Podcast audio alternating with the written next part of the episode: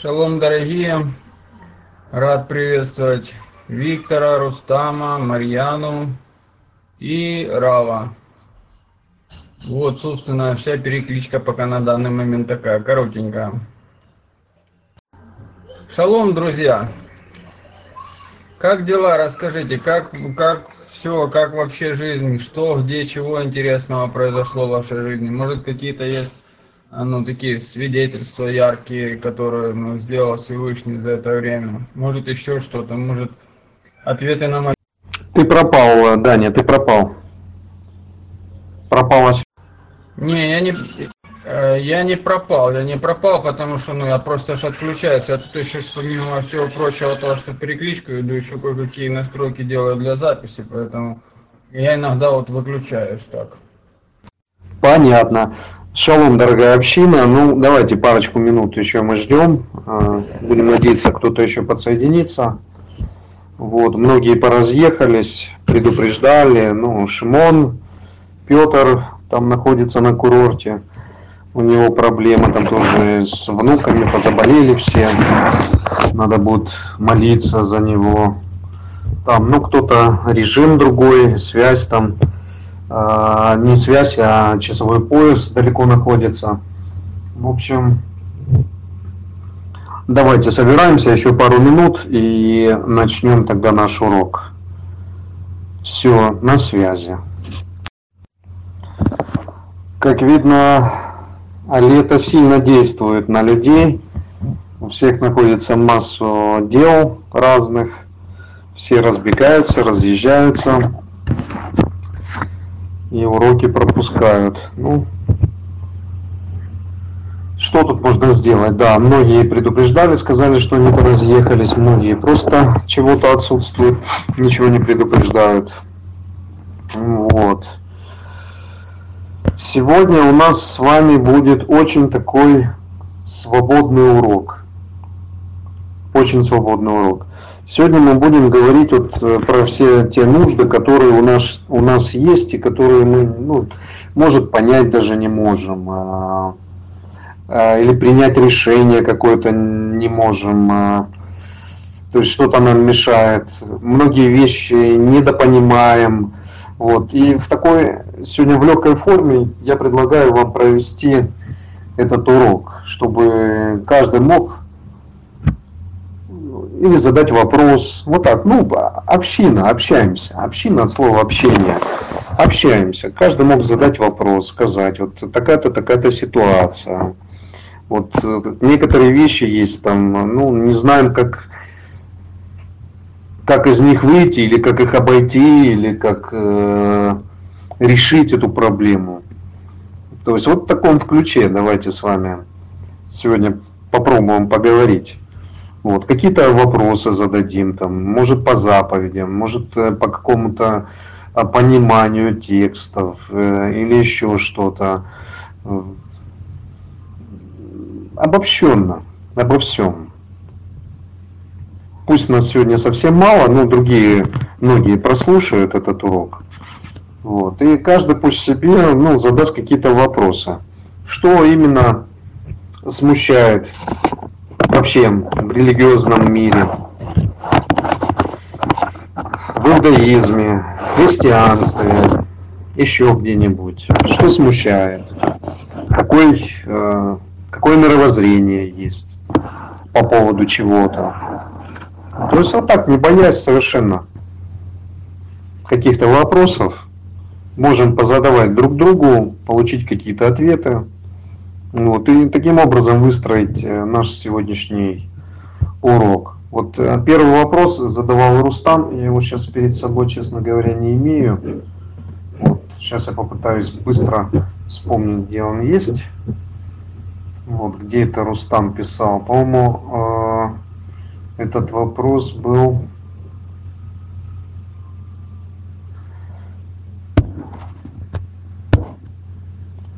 Так, Рустам Рустам вроде бы вышел.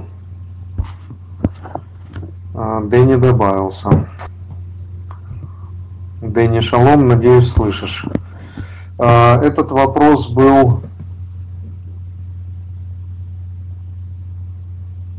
Ну, суть вопроса в том, э, благословение, Аронова благословение, которое говорят Куаним, говорят для народа, вот, люди нарушают это благословение, люди это имеют. Пропал, Ралф, ты пропал. Не, я не пропал, я отсоединился. Шутка. А, вот. А, так, я не знаю, почему отсоединился Рустам. Может, он пошел а, смотреть вопросы, у него в связи с этим отключилась зелка, не знаю. Я хотел бы его дождаться, чтобы он послушал ответ в данном ключе. Может, он при, присоединится и скажет сейчас. В общем, давайте поздороваемся. Денис, ты на связи? Если на связи, а, скажи, что на связи. У тебя какие-то есть вопросы, Денис? Ты часто задаешь вопросы. Может, сегодня есть какой-то... Мы сегодня решили вот в таком простом ключе поговорить. По семейному, по общинному, пообщаться немножко. Вот, обсудить в маленьком нашем таком уютном кругу какие-нибудь вопросики такие. Есть у тебя что-нибудь? Я думаю, ты слышишь.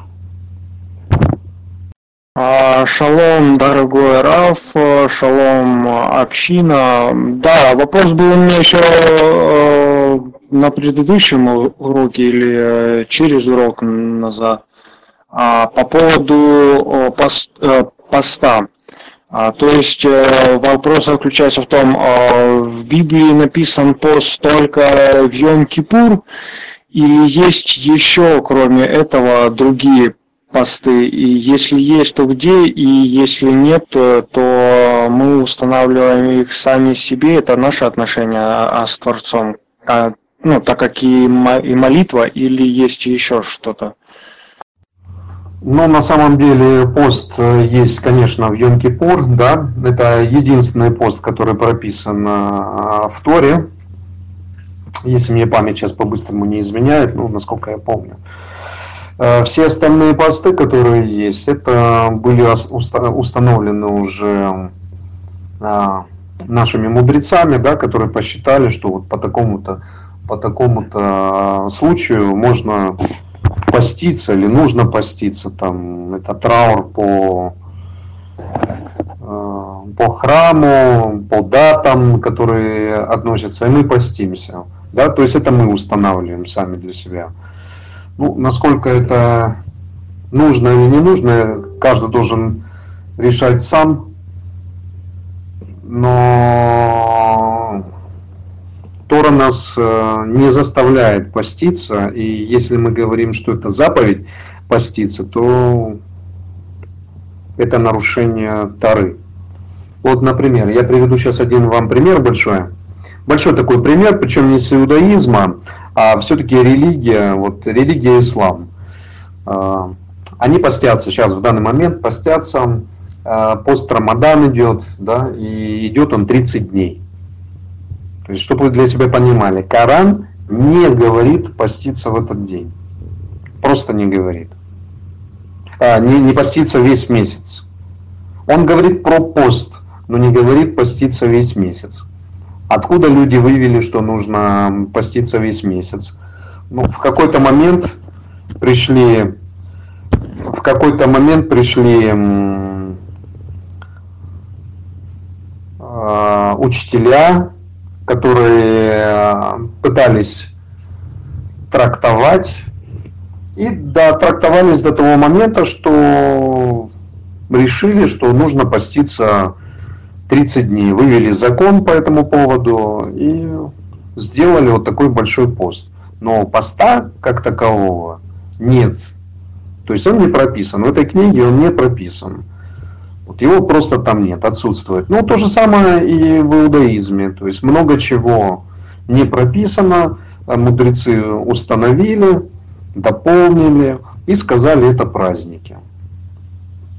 Вот. Теперь буквально вчера-позавчера слушал одного равина, и он так прям настойчиво, прям так упорно и прям со всей такой силой, властью говорит, если вы видите, что раввины, э, мудрецы на каком-то этапе заключили э, какие-то новые дополнения к Таре, это не обозначает, что они ее нарушают. Это не обозначает, что они ее нарушают. Они дополнили, потому что они вот оттуда-то, оттуда-то чего-то там вывели. И это как бы не противоречит, э, не противоречит устоям. Не противоречит устоям. Потому что все ведется к Таре. И все ведется к тому, как Муше там говорил. И у Тары есть 70 ликов.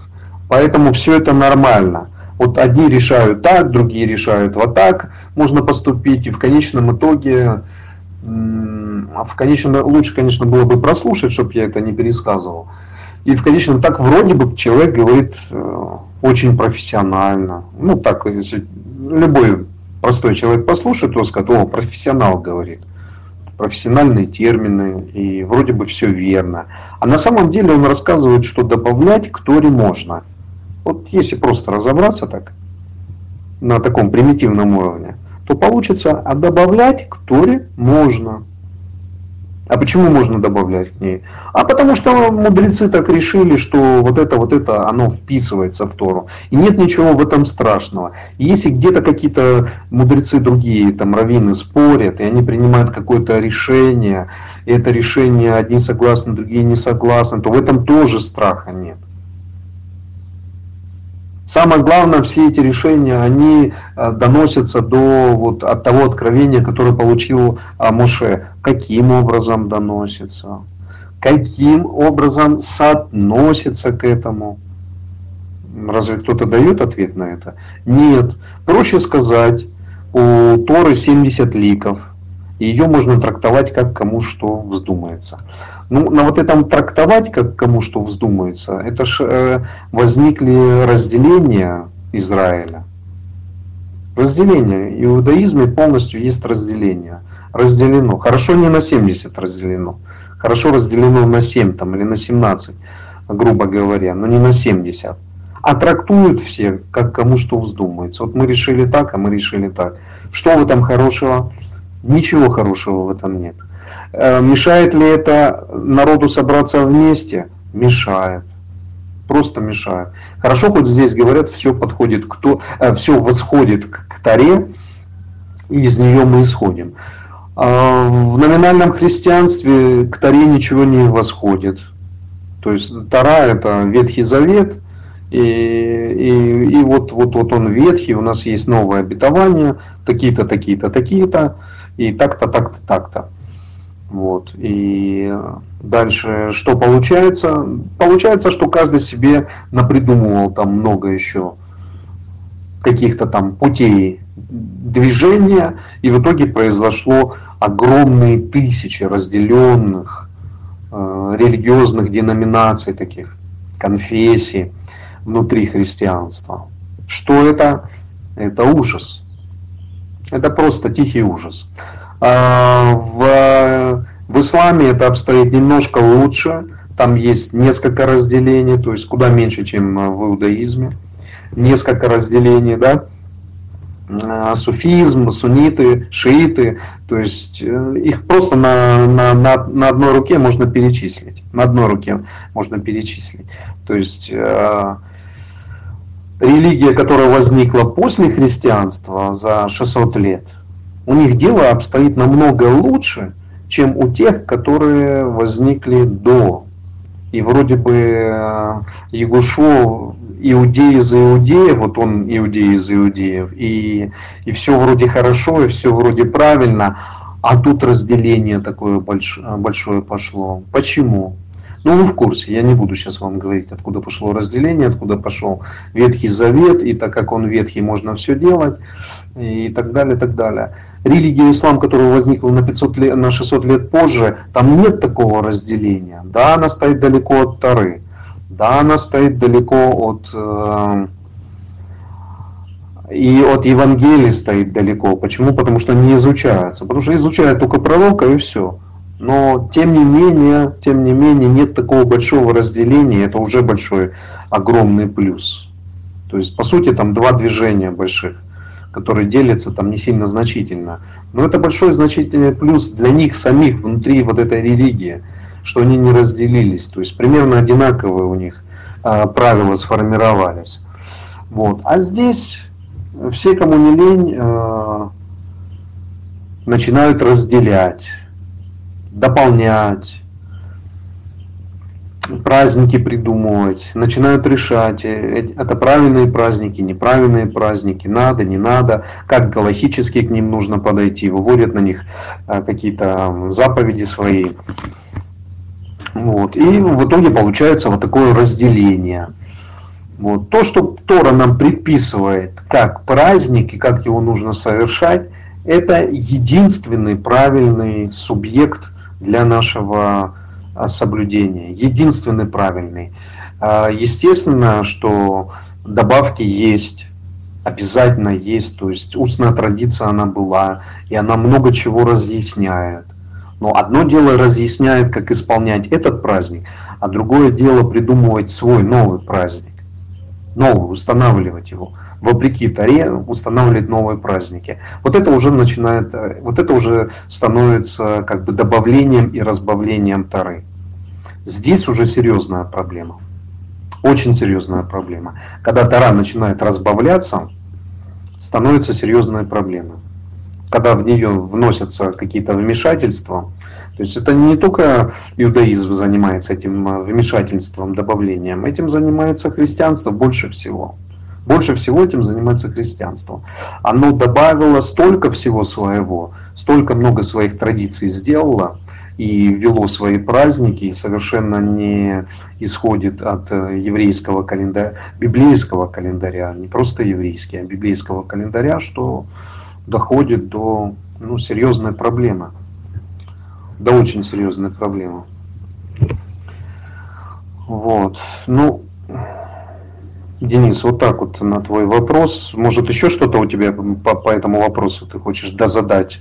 Э, скажи, чтобы было понятнее, яснее для меня. Ну, понятно или непонятно. То есть э, все наши посты, они, я, я за вот чтобы вы сами себе поняли, я за.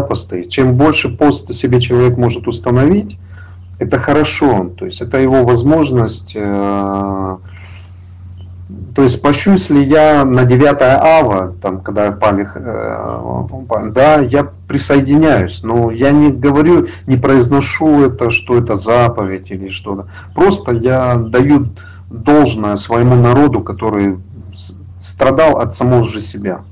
То есть все страдания нашего народа это от самого себя. Нас начинают уничтожать только тогда, когда мы становимся слабыми. Почему мы слабые? Потому что мы отходим от соблюдения Тары. То есть в Галут мы сами выходим. В изгнание мы сами идем. Нас туда никто не, не тянет, не зовет. Мы сами туда идем. Поэтому я просто пощусь за, за, за народ, за народ Творца, не то, что там свой еврейский народ. Я такие вещи не говорю. За народ Творца, то есть за всех верующих, чтобы они были э, близки к Творцу и его заповедям, и его заветам. Я вот такой пост делаю. Сам для себя. Вот. Но это не заповедь. Это не заповедь, чтобы мы понимали, это не заповедь. Такой заповеди нет.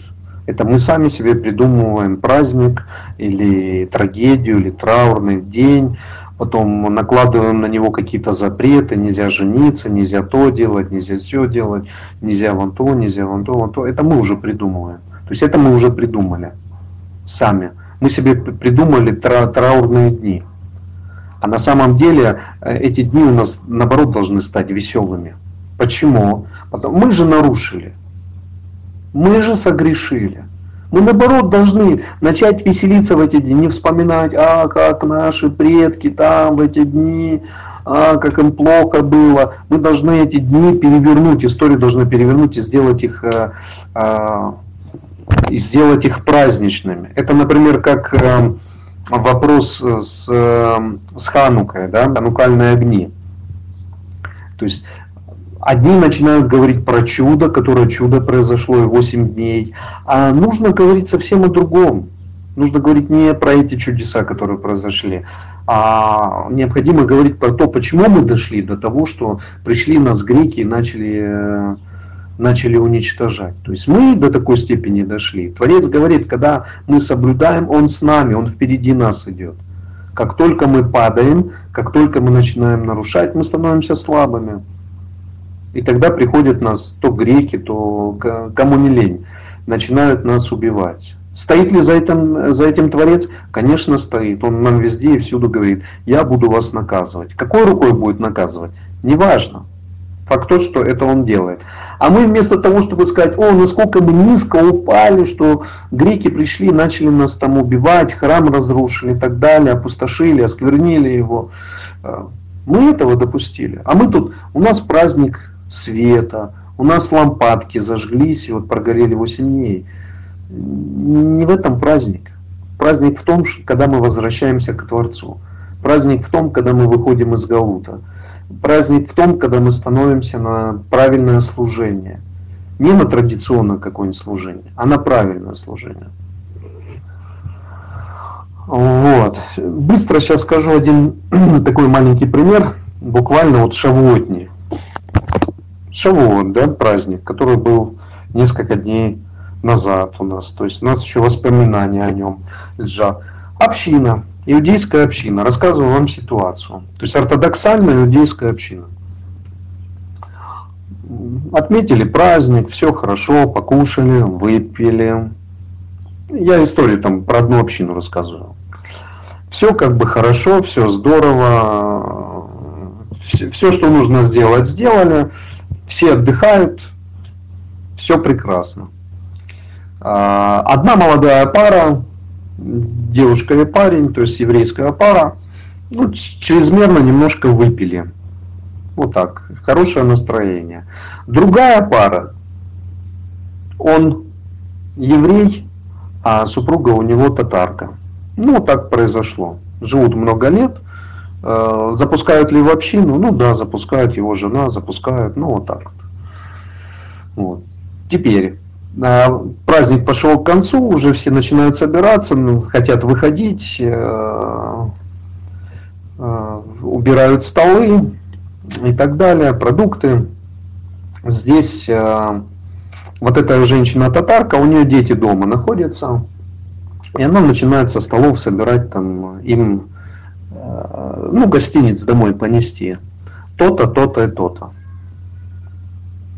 Вот. Э, а вот эта еврейская девушка молодая, ну, не знаю, 21-22 года, так вот, по рассказам, она ей говорит, а чего это ты вдруг, э, ну, собираешь вот домой еду? Ну, как говорит, мы всегда же собираем домой еду. Вот закончилась трапеза, мы домой собираем еду. А, опять говорит, а ты татарка, ты что вообще вот, ну, с еврейского стола вот берешь и домой несешь.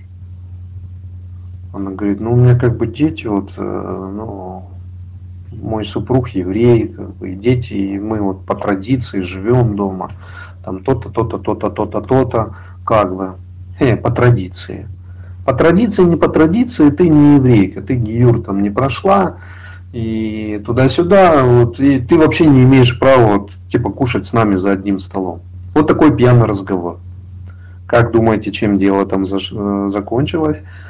Э, еврейка вцепилась в волосы, татарки, типа ты вообще что тут делаешь? Ты иди в татарскую свою общину, что ты тут находишься в еврейской общине. К чему я это рассказываю?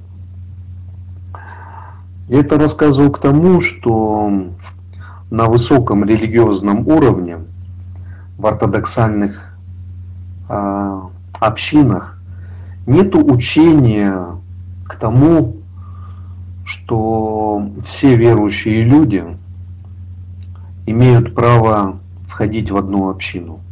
То есть вне зависимости, там, как их там сейчас начинают называть там бней ног там, или еще что-то, если люди являются верующими, если они идут и находятся уже в семье еврейской, их нельзя отделять, их нельзя разделять, их нельзя э, показывать, что они какие-то ущербные и так далее и тому подобное. То есть это учение Егушу и благая весть, которую нам дали, и в которую мы имеем. Мы имеем, а кто-то ее не имеет.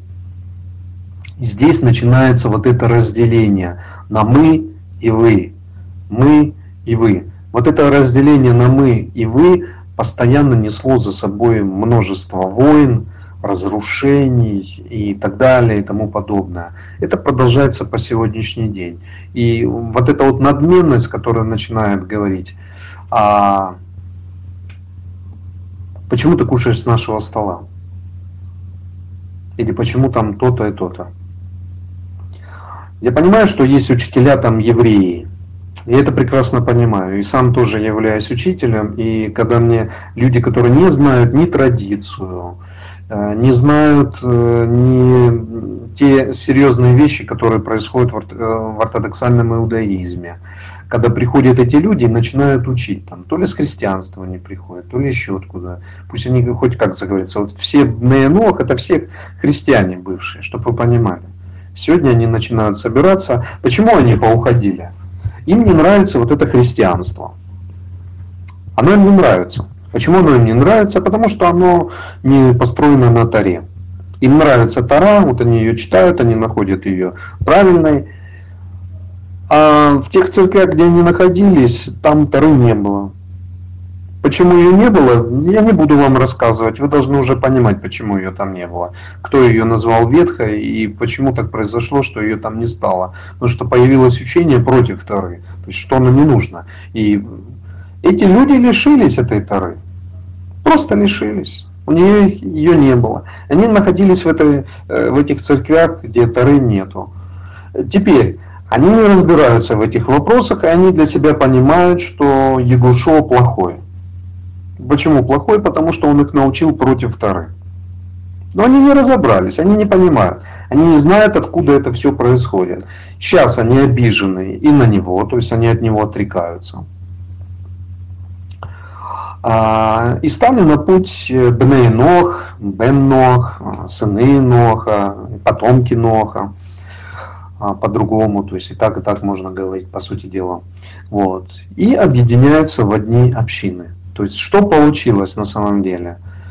А, иудеями они не становятся, потому что никто их ну, не посвящает в иудейство. Да? Это все равно отдельные. Хоть их там называют вы Израиль там, или вы иудаизм. Не Израиль, а иудаизм. Вы иудаизм. Но вот у вас семь заповедей, и это вам достаточно. То есть Израилем они не становятся. Заповеди они соблюдать не могут. Просто не могут. Они могут соблюдать вот эти семь, и они пытаются там еще для себя что-нибудь выцегонить, там какую-нибудь какую субботу или там еще что-нибудь. Ну, хочется. Хочется. Они же и для этого и пришли, чтобы это взять. Их поставили на расстояние, сказали, вот вы собираетесь вместе, очень хорошее движение, все здорово, все классно, вот, ребята, там находитесь. И вот в этих ортодоксальных общинах такие люди тоже появляются. То есть либо они просто э, не евреи, либо они вот такие смешанные браки, да, как вот э, про тот случай, про который я вам сейчас говорил. И все равно они отдалены, все равно они отдалены, все равно для них применяется, э, все равно для них применяются свои какие-то требования, э, законы. То есть они не становятся Израилем. Да, они будут, те, кто, зах, те, кто захотят э, стать на путь Израиля, то есть принять на себя все заповеди, от них потребуют Гиюр пройти, то есть на, начнут учить их по Шульхана Руху, что им нужно делать, чего не делать, чтобы стать вот таким ортодоксальным иудеем. По-любому, естественно, все отказы там от а, Ягушо, как Машеха, Мессии, то есть это все, это, это уже не, не иудаизм, все это забудьте, все, это, все эти еретичества, вот, и оставьте. Вот такой процесс происходит, понимаете?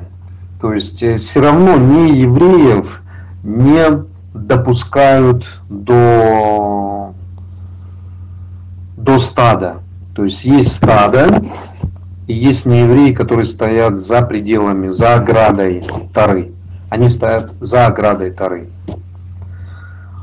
И вот такая вот ситуация, то есть неприятная такая ситуация. И праздники, да, сейчас пишется для них, и написался уже Сидур, написался молитвенник, то есть э, Можете себе представить, да, 2000 лет прошло, и только сейчас начинаются для них молитвенники писать. Ну, это настолько же смешно, насколько и все это движение, которое иудаизм хоть как-то хочет себя ну, перед народами оправдать, хоть как-то. Они видят, что народы хотят очень соблюдать заповеди, и хотят называться Израилем, и хотят идти за Израилем. Они все равно сдерживают, ставят преграду, говорят, нет-нет, стоять.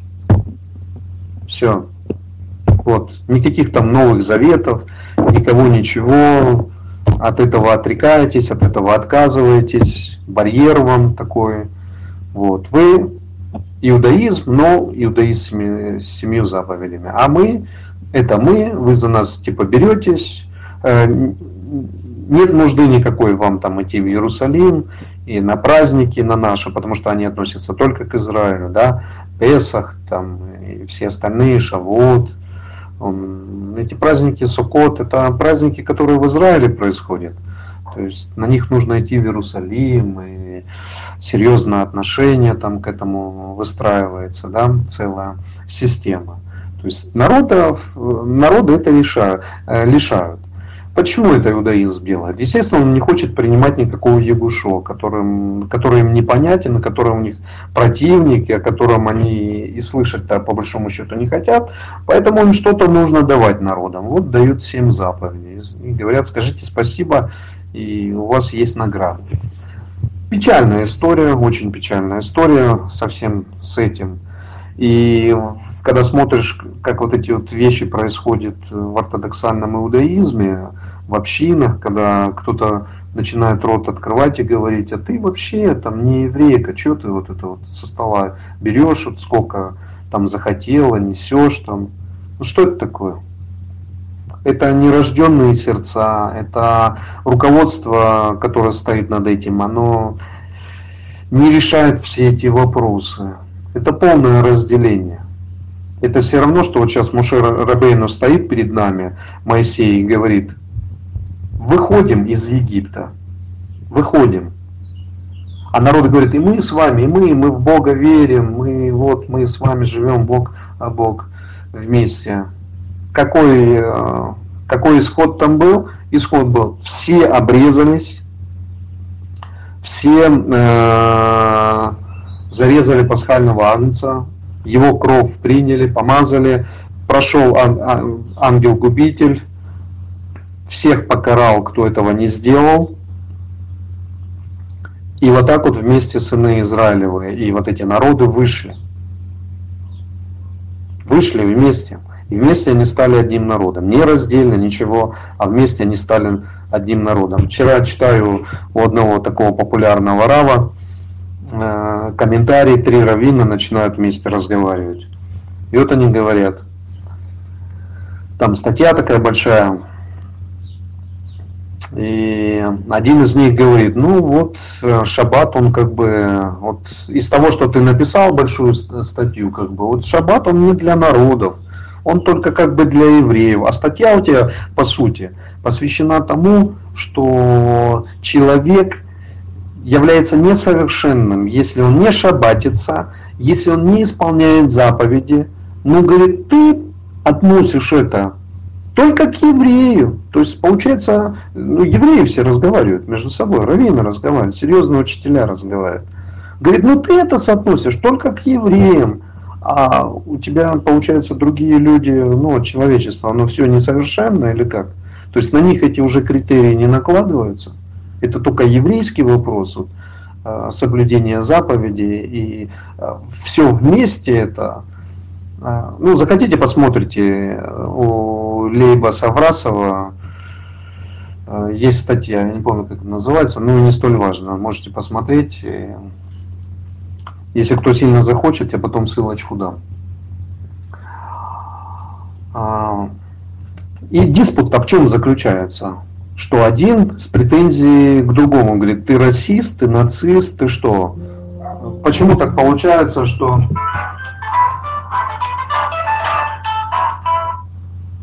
Почему так получается, что ты вот за людей посчитал э, только евреев, а все остальные, получается, как бы, ну, не до евреи.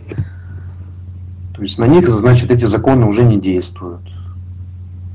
Тут, ну, смотри, ты же сам должен понимать, э, все-таки Творец же нас избрал, мы же вышли, Он же нам Тору дал.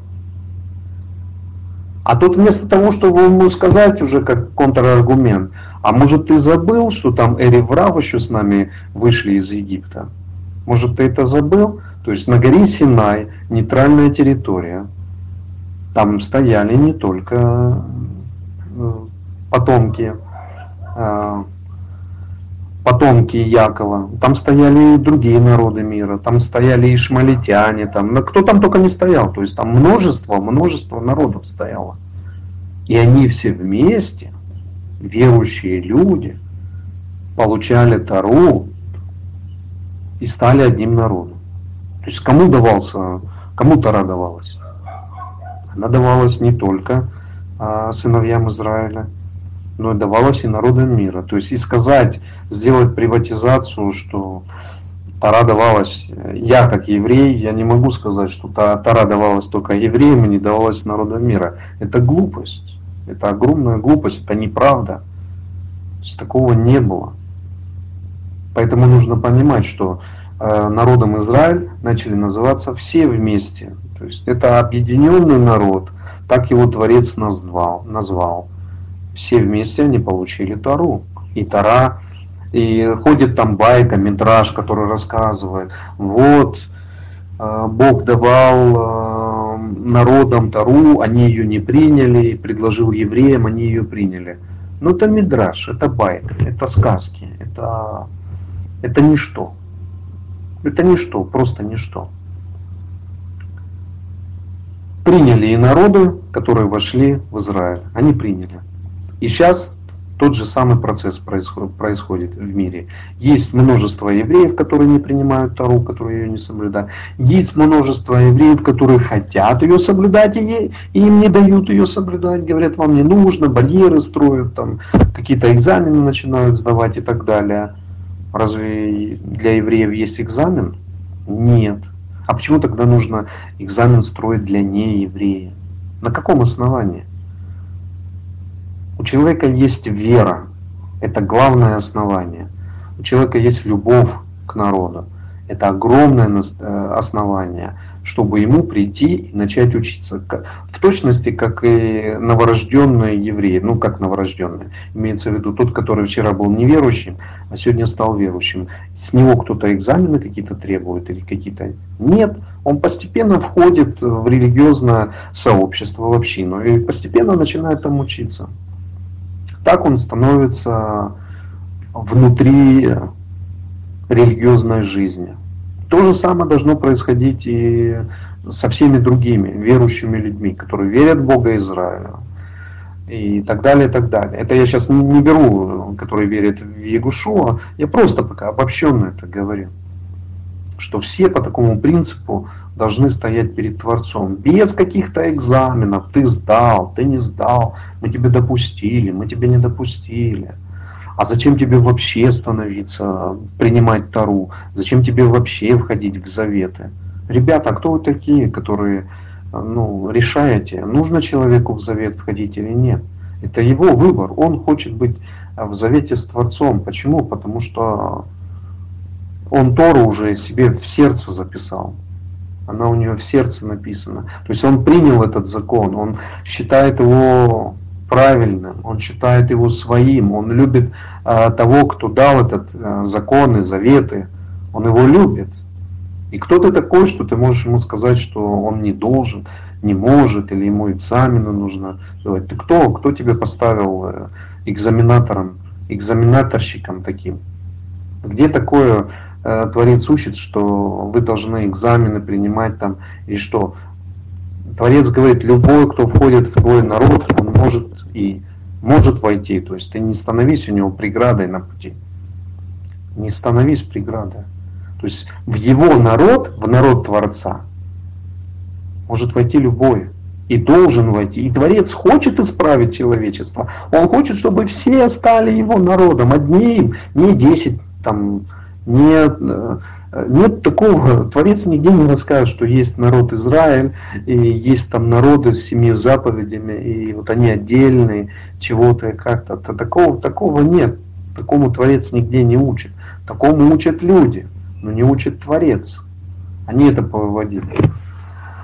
Вот так вот и с праздниками, и со всеми делами. То есть э, чего-то напридумывали, чего-то сделали, вместо того, чтобы вместо того, чтобы понять, кто нас э, за границей, в Галуте находясь, кто нас прижимает и кто на нас давит, что это рука Творца, нам лучше праздник какой-нибудь устроить, там, назвать его 26 Яра и сказать День освобождения. Нас освободила Красная Армия там, или еще нас кто-то освободил. Да никто нас не освободил. Ничего нас никто не освободил. Мы освободимся сами, когда выйдем из Галута и придем в Эрец Израиль и будем заповеди. Вот тогда мы освободимся. Тогда будет понятно, что мы соблюдаем Тару.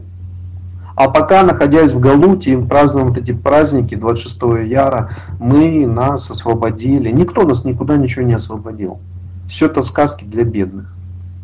Никто нас никуда не освободил. Все так же мы находимся в Галуте, проживаем, дети наши, внуки наши, миллионы людей, миллионы людей живут э, там, где не должны жить.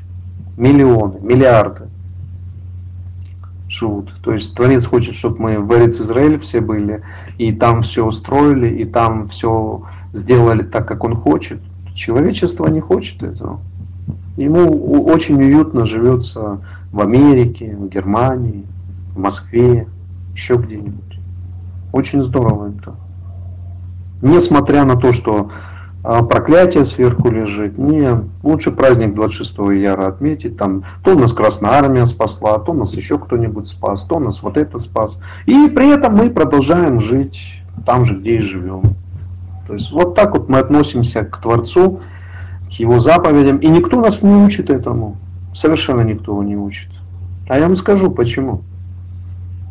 То есть все учителя иудаизма, они посланы э, в страны, такие как Америка, такие как э, одни рождаются там, другие посылаются из Израиля, в Россию, в Украину, чтобы собирать еврейство. Они приезжают туда. Вместо того, чтобы собирать еврейство и организовать общины и правильно ими руководить, происходит следующее. А, все эти общины, огромные организации, патрулирует, патрулирует, э, на патронство ведет какой-нибудь большой олигарх. Один, два, три, четыре, пять. Он выделяет колоссальные деньги на все это. И Равин, который попадает в эту среду, он становится как бы такой гвоздь программы. А лицо, лицо он становится очень влиятельно, то есть он входит в разные кабинеты, он э, ну, такой, сам себя начинает чувствовать очень таким большим человеком. А, получает от этого очень хорошие средства, то, чего бы он там в Израиле в жизни бы не получал. То есть, и все у него, казалось бы, есть. Сам олигарх никуда ехать не хочет. Нет у него нужды. Ему так прекрасно здесь живется. Сам олигарх, он ничего не соблюдает толком, ничего не делает. Он руководит, он финансирует, дает там определенную энную сумму на какую-нибудь э, еврейскую организацию, и в этой организации есть несколько религиозных организаций, которые делятся. То есть все ортодоксальный иудаизм, только разные течения ортодоксального иудаизма. То есть он контролирует все. Один, два, три. Над ним, над этим олигархом, есть еще больше. Кто-то выше, который ему говорит, как должно быть удерживающий фактор, который ему говорит, сидите и не дергайтесь. То есть не надо разрушать там вот эту страну или вон ту страну или вот эту. Сидите, не дергайтесь. Вообще не дергайтесь. То есть все у вас есть, финансы у вас есть, власть у вас есть. Вам прекрасно, здорово. Чувствуйте себя как дома. Или даже лучше, чем дома. Все у вас для этого есть. И все сидят и не дергаются. И общины, организовывается так. Ну, организ... идет организация, идет, плохо идет, ну, плохо идет. То есть никто не собирается ни в, ни в какой исход. Никто им не разрешает делать этот исход, и они это прекрасно понимают, и все их устраивает. Вполне все их устраивает. Всех, на любом уровне. Какой ни возьми уровень, везде всех все устраивает. Вот таким э, образом обстоит ситуация а, в еврейском сознании по всем странам. Да? Где-то чуть-чуть э, чуть больше, где-то чуть меньше, но везде картина одна и та же. То есть какую страну не возьми, есть олигархи евреи, есть над ними, кто им указывает, э, и сдерживающий фактор находиться там, где они находятся, они находятся. Какие-то маленькие люди э, делают алию, уезжают в Израиль, потому что понимают, что вот эта система, все, она уже достала их, и они понимают свое настоящее еврейство, и что они должны находиться в Эрец Израиле. Все остальные, они просто плывут по течению, как им задают сверху программу, они плывут и находятся в этом течении. И что они себе думают? Ну, наверное, придет Машех, и он все исправит. То есть не я должен исправить, я лично. Такое чувство, что Творец им сказал всем, ребята, не, не, вы, не вам нужно исходить в Израиль. Должен прийти дядя Вася. Этот дядя Вася возьмет вас за руку и поведет. И как бы вы там не сопротивлялись и говорили, ай, ну не так хорошо в Майами, и тепло, и, и, и все есть, и даже лобстеры иногда кушаю, но пока никто не видит. Да, ну не видят, а я кушаю. Вот, такое тоже часто бывает, очень часто. Ну, что мне Творец за это сделает? Это же не самое, э, самое там, нарушительная заповедь. Есть же и похуже заповеди. А я тут чуть лобстеров покушал, там чуть того, чуть дискотека, чуть вот это, чуть вон то. Прекрасно люди живут в Галуте, евреи. Прекрасно. И не евреи прекрасно живут в Галуте. Им-то куда уходить? Если евреи не хотят выходить, делать исход свой. Про второй исход сказано в пророках. Э, про второй исход сказано в Торе. Про второй исход сказано в пророках множество раз. Если евреи не собираются выходить, куда же пойдет не еврей тогда? Во-первых, его никто нигде не ждет, не еврея, и никуда он не пойдет. Ну, вот такой маленький, маленький такой ракурс в то, что происходит э, в современном еврействе по всему миру, чтобы вы понимали для себя, насколько сильно привязаны к этому галутному, галутному состоянию, да, где удерживающий фактор, а фактор власти, фактор денег, он а, выше человеческого а, разума и выше любви к Творцу. То есть, когда любовь к Творцу говорит, и конкретно говорит, да, читаем про пророков, там сказано, ой, ой, беги из северной страны. Северная страна это вообще северное полушарие. Вот все, что северное, это все, ну, можно назвать одной страной. То есть Творец говорит, убегай оттуда, у тебя есть, я тебе все дал, все у тебя есть, у тебя вообще все замечательно будет. Иди домой. Нет. Есть вещи поважнее. Благосостояние. Оно куда важнее, чем э, то, что говорит Творец и выходят с, с лозунгами, все эти люди выходят с лозунгами и начинают говорить везде, где мы, вот, мы народ Тары, Песах, мы делаем исход, в первую очередь он у нас в сердце. Но это все слова. Дел нет. Это все пустые слова, без, совершенно без дел, без ничего. И эти пустые слова продолжаются и продолжаются и продолжаются. И нескончаемо они продолжаются. Они не заканчиваются. То есть дела наши, исполнение заповедей расходятся с,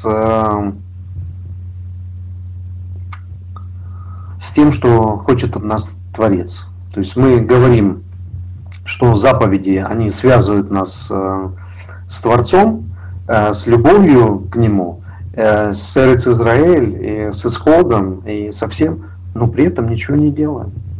Вообще ничего не делаем. Я не делаю, и Вася не делает, и тот не делает, и вон тот не делает. Мы все вместе не делаем. Чего мы ждем? Когда придет какой-нибудь Машех и нас отсюда вот выведет и скажет, ну что, может хватит вот это лоботрясничать, может уже пойдем? Может уже достаточно?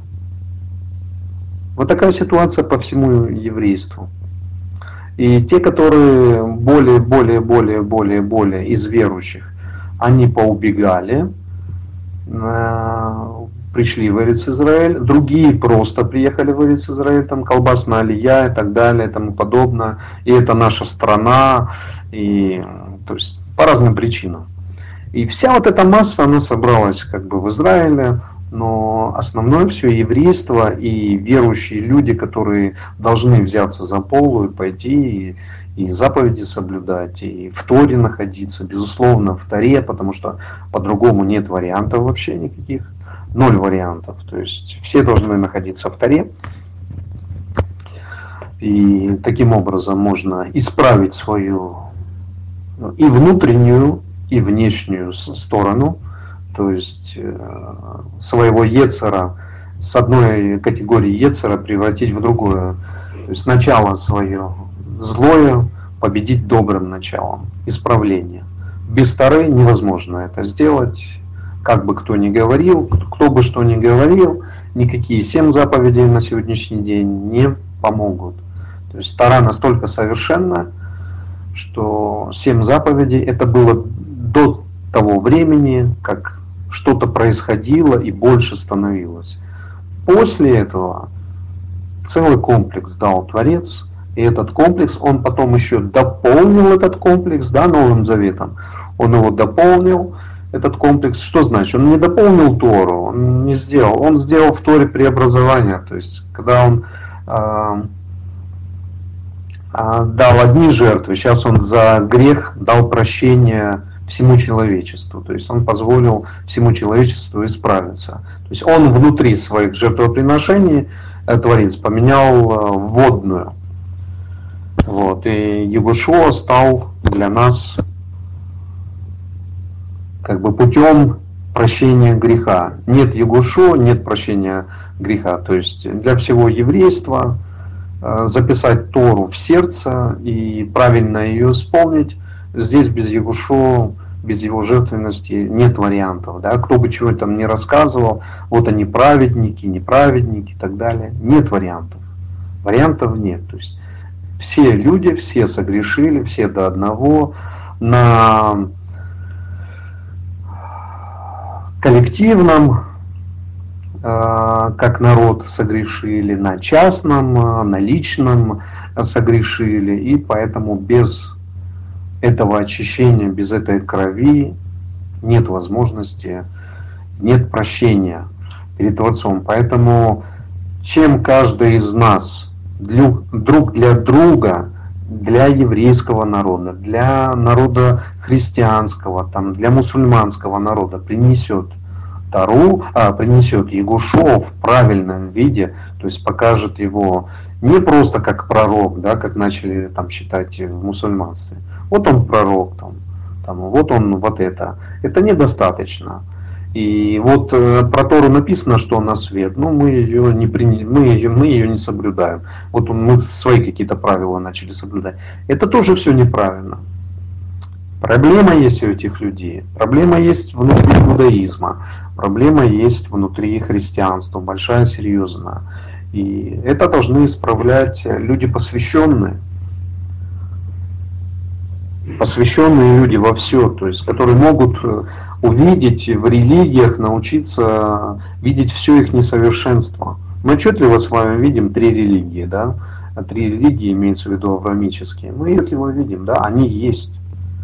Но они несовершенны, ни одна из них несовершенна. Ни одна из них не является единства и не показывает пути для единства. Если иудаизм говорит, есть мы и есть вы, народы мира, отдельные, и вам вот, вот эти законы всем, все, живите себе спокойно, вы иудаизм. Это не устраивает народа, э, основную часть народов мира это не устраивает. Христианство говорит по-другому. Все, никакого иудаизма, вы вот должны вот войти в вот эту религию, христианство, мы все поселимся на небесах, и все будет прекрасно, только верьте в Иисуса. Вот. И есть ислам, который рассказывает уже другую песню, совершенно другую. Что их соединяет? Ну, фактически почти ничего. Несмотря на то, что вы вроде бы все, авраамические религии, все, все, все, Авраам стоит как основа всех этих религий, но не могут соединиться. Нет у них э, потенциала, никто им не может рассказать потенциал, который может это э, соединить, в чем должно произойти это соединение.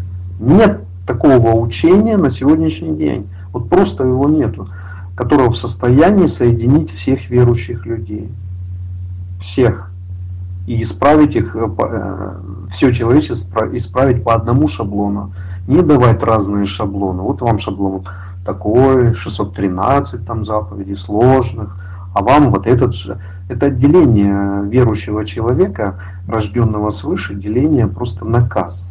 На касты. Да? Этого деления не должно быть. Вот когда мы научимся понимать, что мы не должны друг друга делить, и мы не должны, как вот я вам историю рассказывал, говорить, что а, ты татарка, ты какого имеешь право вообще с нашего еврейского стола вот кушать и после шавота домой забирать там еду, ты не имеешь никакого права, иди в свою татарскую общину. Это что такое? Это нацизм, чистой, чистой воды нацизм, еврейский нацизм такие вещи слышать. И, и дело заканчивается дракой, то есть не просто там поговорили, а драка. Женщины начинают в общении драться. Это иудейская община, это ортодоксальный иудаизм. Начинают драться, там одна другое слово за слово, одна выпила, другая меньше, и начинается драка. Это стыд, это срам, это, это ужас, это Другого человека выгоняют из общины за то, что он говорит, что а, благословение Аронова нельзя произносить. Не то, что нельзя, ну да, нельзя это благословлять, будучи необрезанным. Это относится к Куаним, то есть коины могут благословлять, и опять-таки благословлять могут э, только Израиль. Человек говорит правильные вещи, ему говорят, э, ты кто такой, э, давай до свидания, ну, ты что тут, ну, муть какую-то там начинаешь нашего общения? Ну куда это катится, куда это идет? Разве так можно? Это правильные вещи. Отсутствие любви, отсутствие разума, отсутствие понимания. Человек говорит тебе, что этим благословением нельзя благословлять простому человеку. Не может просто женщина взять и начинать благословлять кого ей вздумается, как вздумается. Но не может она этого делать. Никто ей этого права не дает. Творец конкретно говорит, священники Гааним вот так могут благословлять. И будет прославлено имя мое в народе Израиля. Таким образом прославляется имя Творца. Люди начинают благословлять по-своему на свой лад. Что они делают? Они выступают против имени Творца. Почему? Потому что они его поссорят, потому что они делают то, что он не разрешал. Что с этой общиной? Плохая община. Что с человеком, с праведником, который э, пытается внести в свою общину, сказать, ребята, давайте, может, посмотрим, ну, у меня вот тоже есть образование там библейское, немножечко тоже что-то понимаю, давай, давай, может, посмотрим. О, еретик у нас завелся, гнать его отсюда. Ну, сколько это можно, ребята, терпеть? Сколько это можно вообще вот слышать, а, терпеть? И сколько можно это, вот эта неправда доминировать? Конца края ей нет, она не заканчивается. То там неправда, то здесь неправда, то там неправда, то здесь неправда. Внутри иудаизма неправда, внутри христианства неправда, внутри ислама неправда, куча неправды разные. Это же когда-то должно закончиться также не может вечно продолжаться. Мы наши молитвы посылаем Творцу и говорим, пусть царство Твое будет на земле, как на небе, то есть одно, одно царство, не множество, пусть множество царств Твоим, царство для баптистов, царство для католиков, для православных, каждого свое царства, свои законы, друг друга терпеть не могут, противоборствуют. Это что такое вообще? Царство иудаизма, причем разделенного там, каждый сам себе. У нас свой рави, э, у нас свой там Машех, Рэби Машех. Вот. У нас там свой. У нас Нахман, ну здесь этот, Шнирсон там. Ну что это такое? Ну, вроде э, грамотные люди, вроде бы все духовные, вроде бы все движимы Духом Святым, э, что что в иудаизме, что в христианстве. Но нету никакого, ну, ни единства, ничего нет. Ну, то есть нерешаемые вопросы стоят на повестке дня. Ежедневно, везде. Вот там Даниэль привел пост один от человека. Все, одни цитаты идут. Заходишь на страницу к человеку, вот он коротенькие цитаты берет. Мы посажены на небесах, мы там вон то, мы вон все, мы вон все, мы вон все, мы вон все.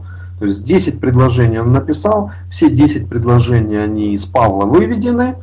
То есть все, религия Павла. Что, там есть Тора? Там нет Торы. Там есть пророки? Хоть один там где-то проходил. Там нет пророков. Там может быть есть учение Егошуа? Нету. А что там есть? У него в голове, в его сердце находится только учение Павла, которое он понимает.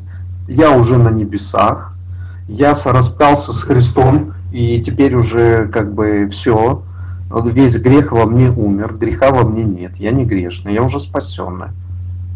Все, учение заканчивается, ребята. До свидания, гуси. Закончено учение, закончено наше понимание всех глаголов Творца.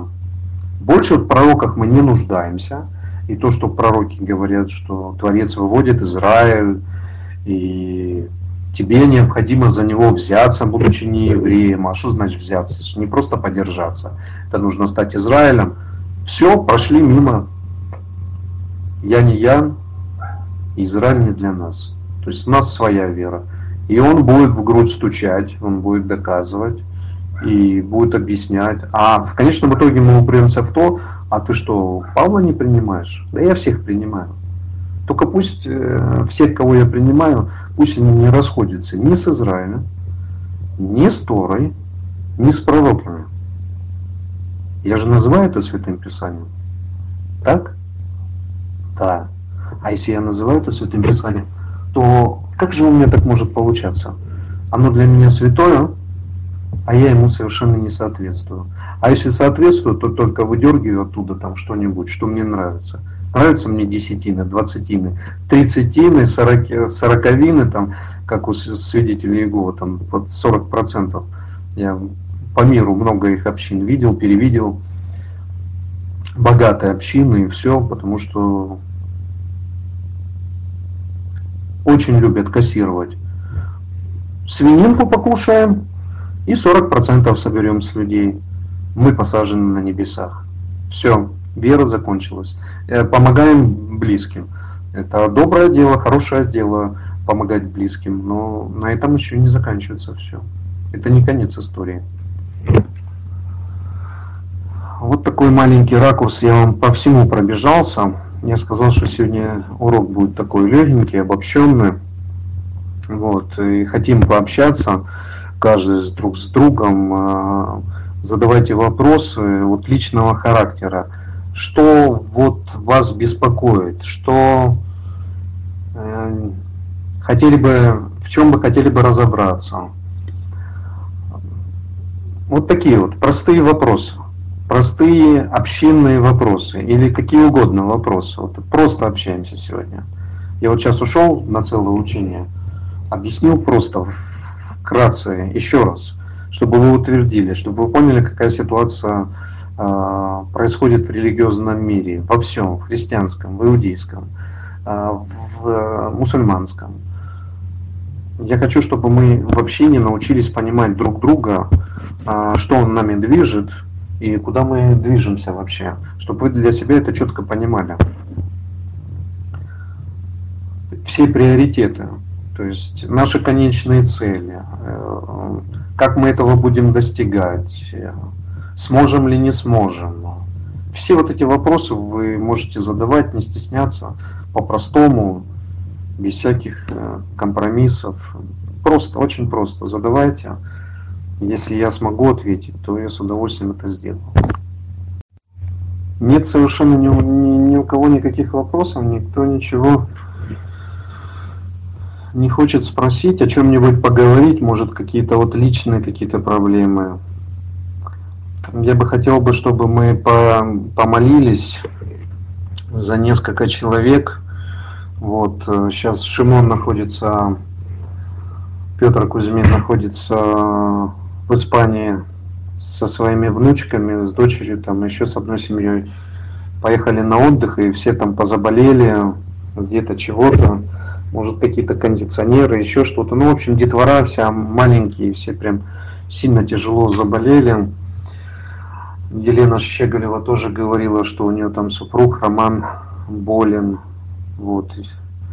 Многие из вас уже там отметились, поддержали ее, наверняка молились, поэтому давайте будем друг другу очень как бы с, относиться с большой такой теплотой и поддержкой, чтобы эта поддержка чувствовалась со всех сторон.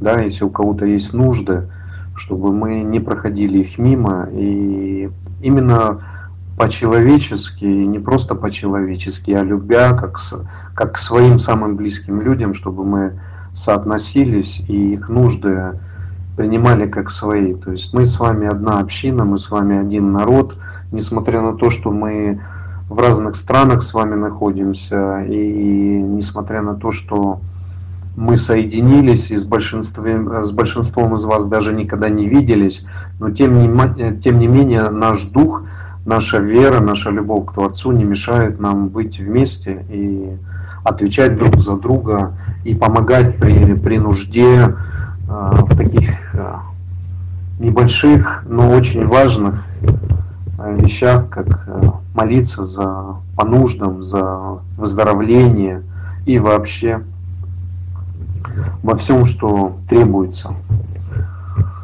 Вот, так что давайте молиться.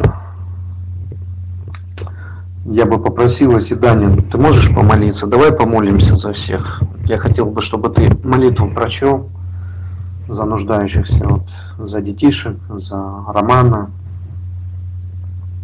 Сможешь это сделать? Мне вообще кто не слышит, нет, такое чувство, что я сам разговариваю. Никто ничего не говорит. Никто ничего не отвечает, вопросы никто не задает, Даниэль молчит. Э, я сам здесь, что ли, разговариваю? Рустам, а, вот я других что-то не слышу, да, действительно, Даниэль не, не слышно. Даниэль мне что-то пишет, сейчас он напишет и будет видно. А, так, он мне что-то написал, но не по теме. Даниэль, ты меня слышишь? Ответь мне вообще все слова Турс... Даниэль не молчит. Так я тебя просил помолиться. Можешь помолиться за нуждающихся? Тут. Я не понял, что ты ответил. Да, у меня только догрузилось, ну, то, что ты говорил, вот только-только догрузилось. Я тебя слышу. Я говорил, что кто-то стучится, то есть пропущенные сообщения, как раз в то время, когда ты говорил, но кто-то э, стучался, то есть кто-то хотел что-то сказать, но поскольку что администратор, тебя перебить не, не получилось никого. Я понял.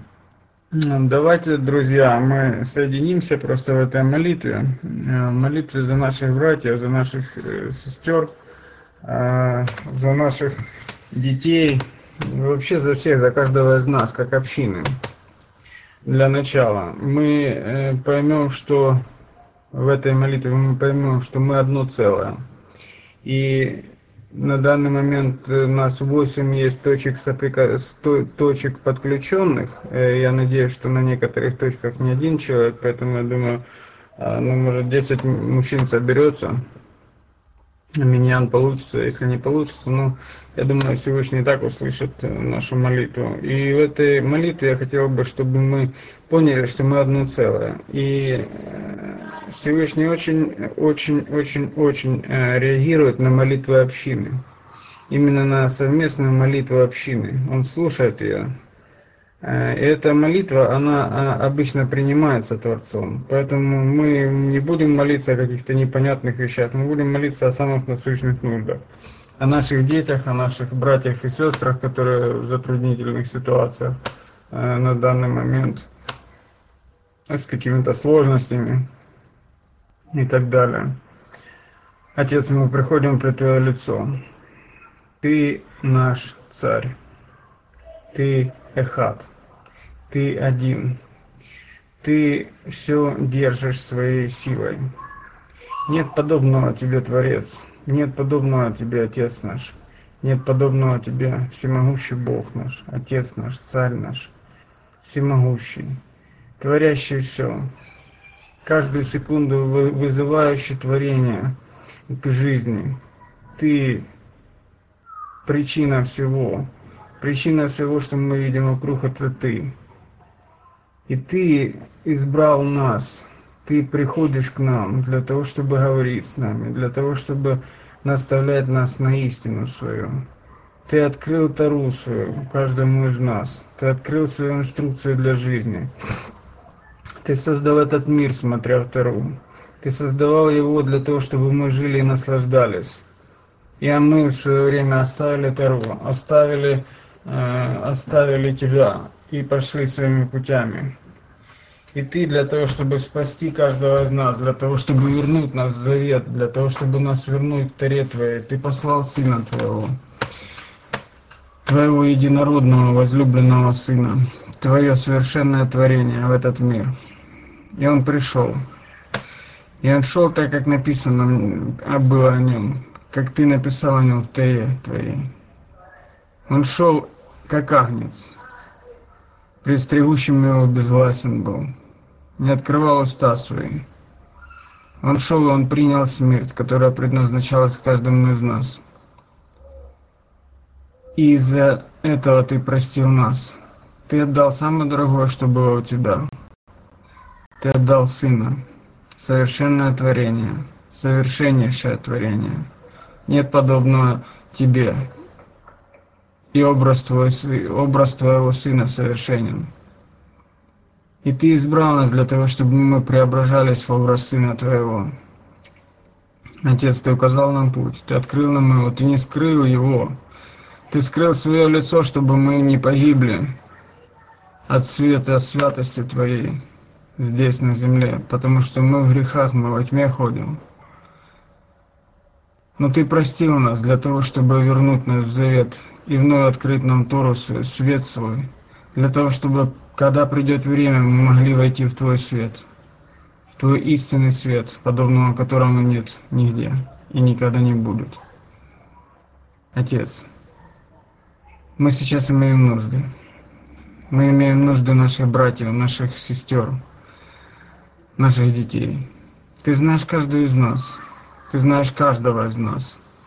Ты знаешь все наши волосы не сочтены у нас на головах.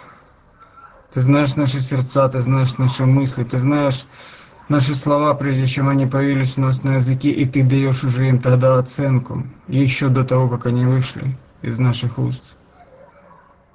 И очень часто мы, говоря уже какие-то слова, чувствуем, что мы зря их сказали. Но уже по инерции продолжаем говорить. Продолжаем говорить то, чего не должны говорить. Думать то, чего не должны думать. Отец, но Ты прощаешь нас, как Отец, прощающий сыновей своих служащих Ему. Ты милуешь нас, и Ты даруешь нам жизнь. Жизнь в заповедях Твоих, жизнь в том, что Ты открываешь их нам, Ты ведешь нас ими. Ты наставляешь нас на путь. Шаг за шагом, мало по малу, Ты открываешь нам что-то больше и больше. Ты сказал, воззови ко мне, и я услышу Тебя и открою тебе то великое недоступное, чего ты еще не знаешь. Да будет имя Твое благословенно, Царь наш. И ты обещал, что в конце ты откроешь земле свое имя. Имя Твое будет един, едино. И ты будешь один для всех. Отец. Но нас беспокоят наши нужды, нас беспокоят наши братья, сестры, которые сейчас переживают болезни, переживают какие-то трудности, какие-то сложности. телесные немощи, переживают немощи психологические, переживают еще какие-то последствия неправильного выбора. Отец, мы молим Тебя, помилуй, помилуй нас. Помилуй нас в первую очередь, чтобы наша молитва была услышана. Прости нам согрешения наши, те, которые мы совершали до этой минуты в наших мыслях, в наших делах, в наших словах. Прости нас и услышь молитву нашу, Отец наш. Ты милостивый Бог, Ты Творец, Ты можешь все. И мы молим Тебя сейчас о Шимане, о его внуках. Мы молим Тебя о Романе, муже Елены. Мы молим Тебя о всех-всех-всех о всех наших братьях, о всех наших сестрах, о наших детях, о нас самих. Мы молим Тебя, Отец. Молим Тебя, чтобы Твоя воля была в исцелении, чтобы Твоя воля была в прощении, чтобы Твоя воля была в милости, чтобы мы слышали, слышали Твою милость, чтобы Ты, прикасаясь к нам, оставлял свое свидетельство для каждого из нас, чтобы это было благодатью Твоей, которую не забудем никогда. Отец наш, Бог наш, Творец наш, нет подобного Тебе. Ты приходишь и наставляешь нас, Ты прощаешь нас. Хотя мы и не заслуживаем этого, мы каждое утро и каждый вечер молим Тебя и благодарим Тебя за то, что Ты возвращаешь нам душу нашу которая дает отчет тебе за то все, что мы делали днем. Наша душа дает тебе отчет ночью, когда мы спим. И ты снова возвращаешь ее нам. Ты исправляешь нас.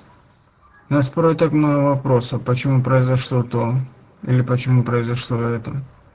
Почему есть войны, почему есть смерти, почему есть несправедливость, почему праведник нищенствует, а негодяй, скажем так, жирует и купается в, в роскоши. Праведники твои ходят и побираются. Почему так, мы не знаем. Но знаю, что ты исправляешь нас в эти моменты. Ты исправляешь нашу реакцию на эти вещи. Ты исправляешь наш взгляд на эти вещи. Ты исправляешь наши сердца, чтобы мы молились друг о друге и о людях, которые заблуждены, те, которые не знают, те, которые не видят, те, которые за, зак, закрылись в своем, закрылись в своем учении и все на этом. Отец наш, Ты объединяешь всех. Ты единый, Ты един. И твоя цель собрать эти разбитые осколки, чтобы мы их собрали в одно единое целое, в одного единого человека, в одного совершен... в одно совершенное творение. Отец наш, но без Твоей помощи у нас ничего не получится, мы без, мы без Тебя ничего не сможем.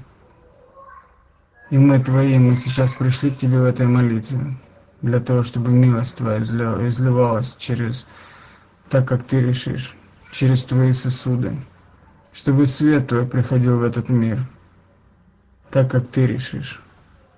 Да будет имя Твое благословенно, Отец, да будет прославлено Царство Твое, да будет возвеличен Твой свет в этом мире, да прославят Твоего Сына, и да прославишься Ты в нас – и да прославится имя Твое, и да откроется имя Твое, как Ты и обещал, что будет время, когда Ты будешь един, один над всей землей.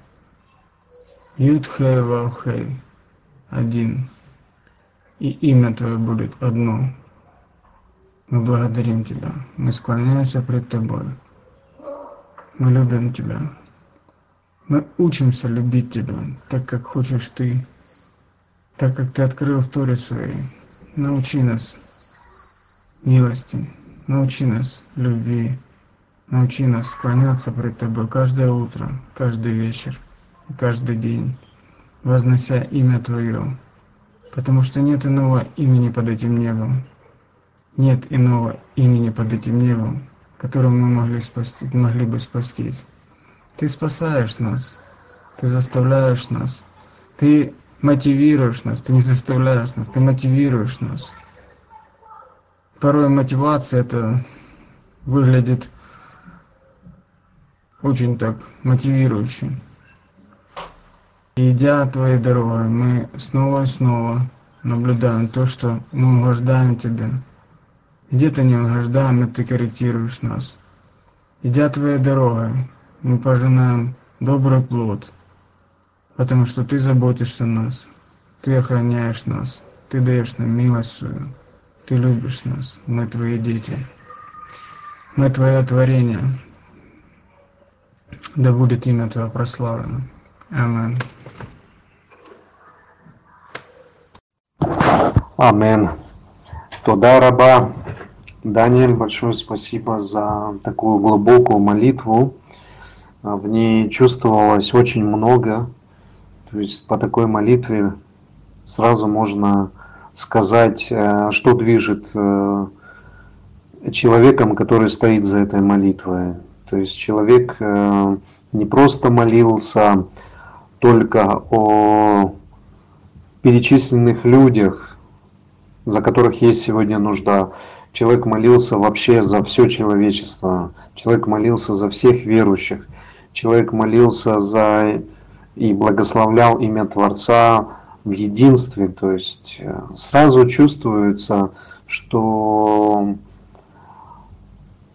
человек настолько сильно любит Бога и знает Его, знает Его не просто, как говорят многие протестанты, мы имеем личное отношение с Творцом, а человек знает Его, будучи являясь Израилем, не просто личные отношения, мои личные отношения с Творцом, но еще и знание о том, что Творец хочет воплотить во всем человечестве и в своем одном народе, да, который разъединяется почему-то по каким-то причинам своих, своего же несовершенства, но потом Творец его все-таки объединяет. И сейчас везде и всюду происходят а, те вещи, которые способствуют объединению. Вот. Спасибо огромное, Даниэль. По твоей молитве сразу чувствуется, что тобой движет, и те знания, которые ты приобрел за свою верующую жизнь, они тоже слышатся в твоей молитве. То есть в одной такой молитве уже слышится много чего. Для меня лично я слышу много чего. И я очень рад, что у нас в общине собираются люди, которые достаточно уже имеют хорошие знания по, по всему по всему. Это чувствуется, это понятно. То есть, э, все движутся, как должен двигаться Израиль. И это очень важно. И несмотря на то, что официально Израиль кого-то и где-то отталкивает, э, воля Творца, она выше, чем воля каких-то мудрецов, раввинов и постановлений. Творец сделает свою работу обязательно. То есть этот процесс идет ее никто не может, ни один человек, э, какие бы они мудрые не были, раз, размудрые, никто не может способствовать и остановить, и сказать, нет, будет вот так вот, будет Израиль, будет отдельно народы, разные народы, да, христианские народы, мусульманские, без разницы, как они там называются, лишь бы вот они там семь заповедей исполняли. Нет, Творец действует по-другому и по-другому ведет, и обязательно приведет всех э, и к Ягушуа, и к Таре, и к единству. То есть это, это однозначно так будет, несмотря ни на что. И не зря э, господин Трамп, нарушив всю традицию его страны, пошел другим путем. То есть он не поехал изначально там в Канаду или в Мексику, как это было заведено по традиции у всех э, предыдущих, то есть по своим соседям и так далее. Он пошел другим путем. Он пошел путем сближения религии. Он пошел в мусульманский мир, Саудовская Аравия, да, центр мусульманского мира, потому что там находятся святые места. Он пошел в Израиль, и он пошел в Ватикан. Ватикан основная христианская религия. А, почему основная? Потому что больше всего приверженцев имеет. Вот. Он пошел по трем религиям. Для чего это делается? Почему это делается? Я вам уже это рассказывал раньше и сейчас только напомню, на, на, напомню, да, что э, даже за президентами и главами стран стоят сильнейшие, сильнейшие, сильнейшие силы, вот, состоящие из многих, из многих людей, которые представляют и являются представителями вот этих трех религиозных сообществ, которые объединены там или в масонстве, там или в всяких других организациях, но по сути они сближают религии в одно, то есть они провозглашают единство Творца. Они не знают, как это может произойти, но они действуют в этом ракурсе, то есть они идут на сближение. И когда одних пугают это, допустим, христиан пугает, а, как это с иудеями там и с мусульманами сближаться, это же, это же не люди, нечисти и совсем, совсем страшная вещь. Точно так же пугает и фанатичный иудаизм. А, христианство с мусульманством к нам, да мы же чистой воды там самые-самые-самые праведники. Точно так же это напрягает мусульман, которые фанатичны и которые кроме своего носа ничего больше не видят. То есть э, есть мы и больше никого не существует. И все остальное это неправда и неверно и не так. Вот. И здесь большие политики за Трампом, которые за ним стоят и которые имеют и право голоса, и право говорить, и право предлагать, и советовать, и подводить. То есть э, показывают на сегодняшний день, что эти изменения и эта политика, которая проводится, она проводится на сближение э, верующего человека для общего диалога. Чтобы все себе прекрасно понимали. То есть происходит сближение верующих людей всякими способами. У Израиля никогда не было таких дружеских отношений с некоторыми мусульманскими странами, как это выстраивается сегодня. То есть если они еще там 10-20 лет назад были э, большими врагами и вели войны, то на сегодняшний момент происходит сближение, и диалог, и пути соприкосновения, и дипломатия, и остальные вещи. То есть политические, политическая структура начинает э, проявляться на религиозном уровне. Понимаете?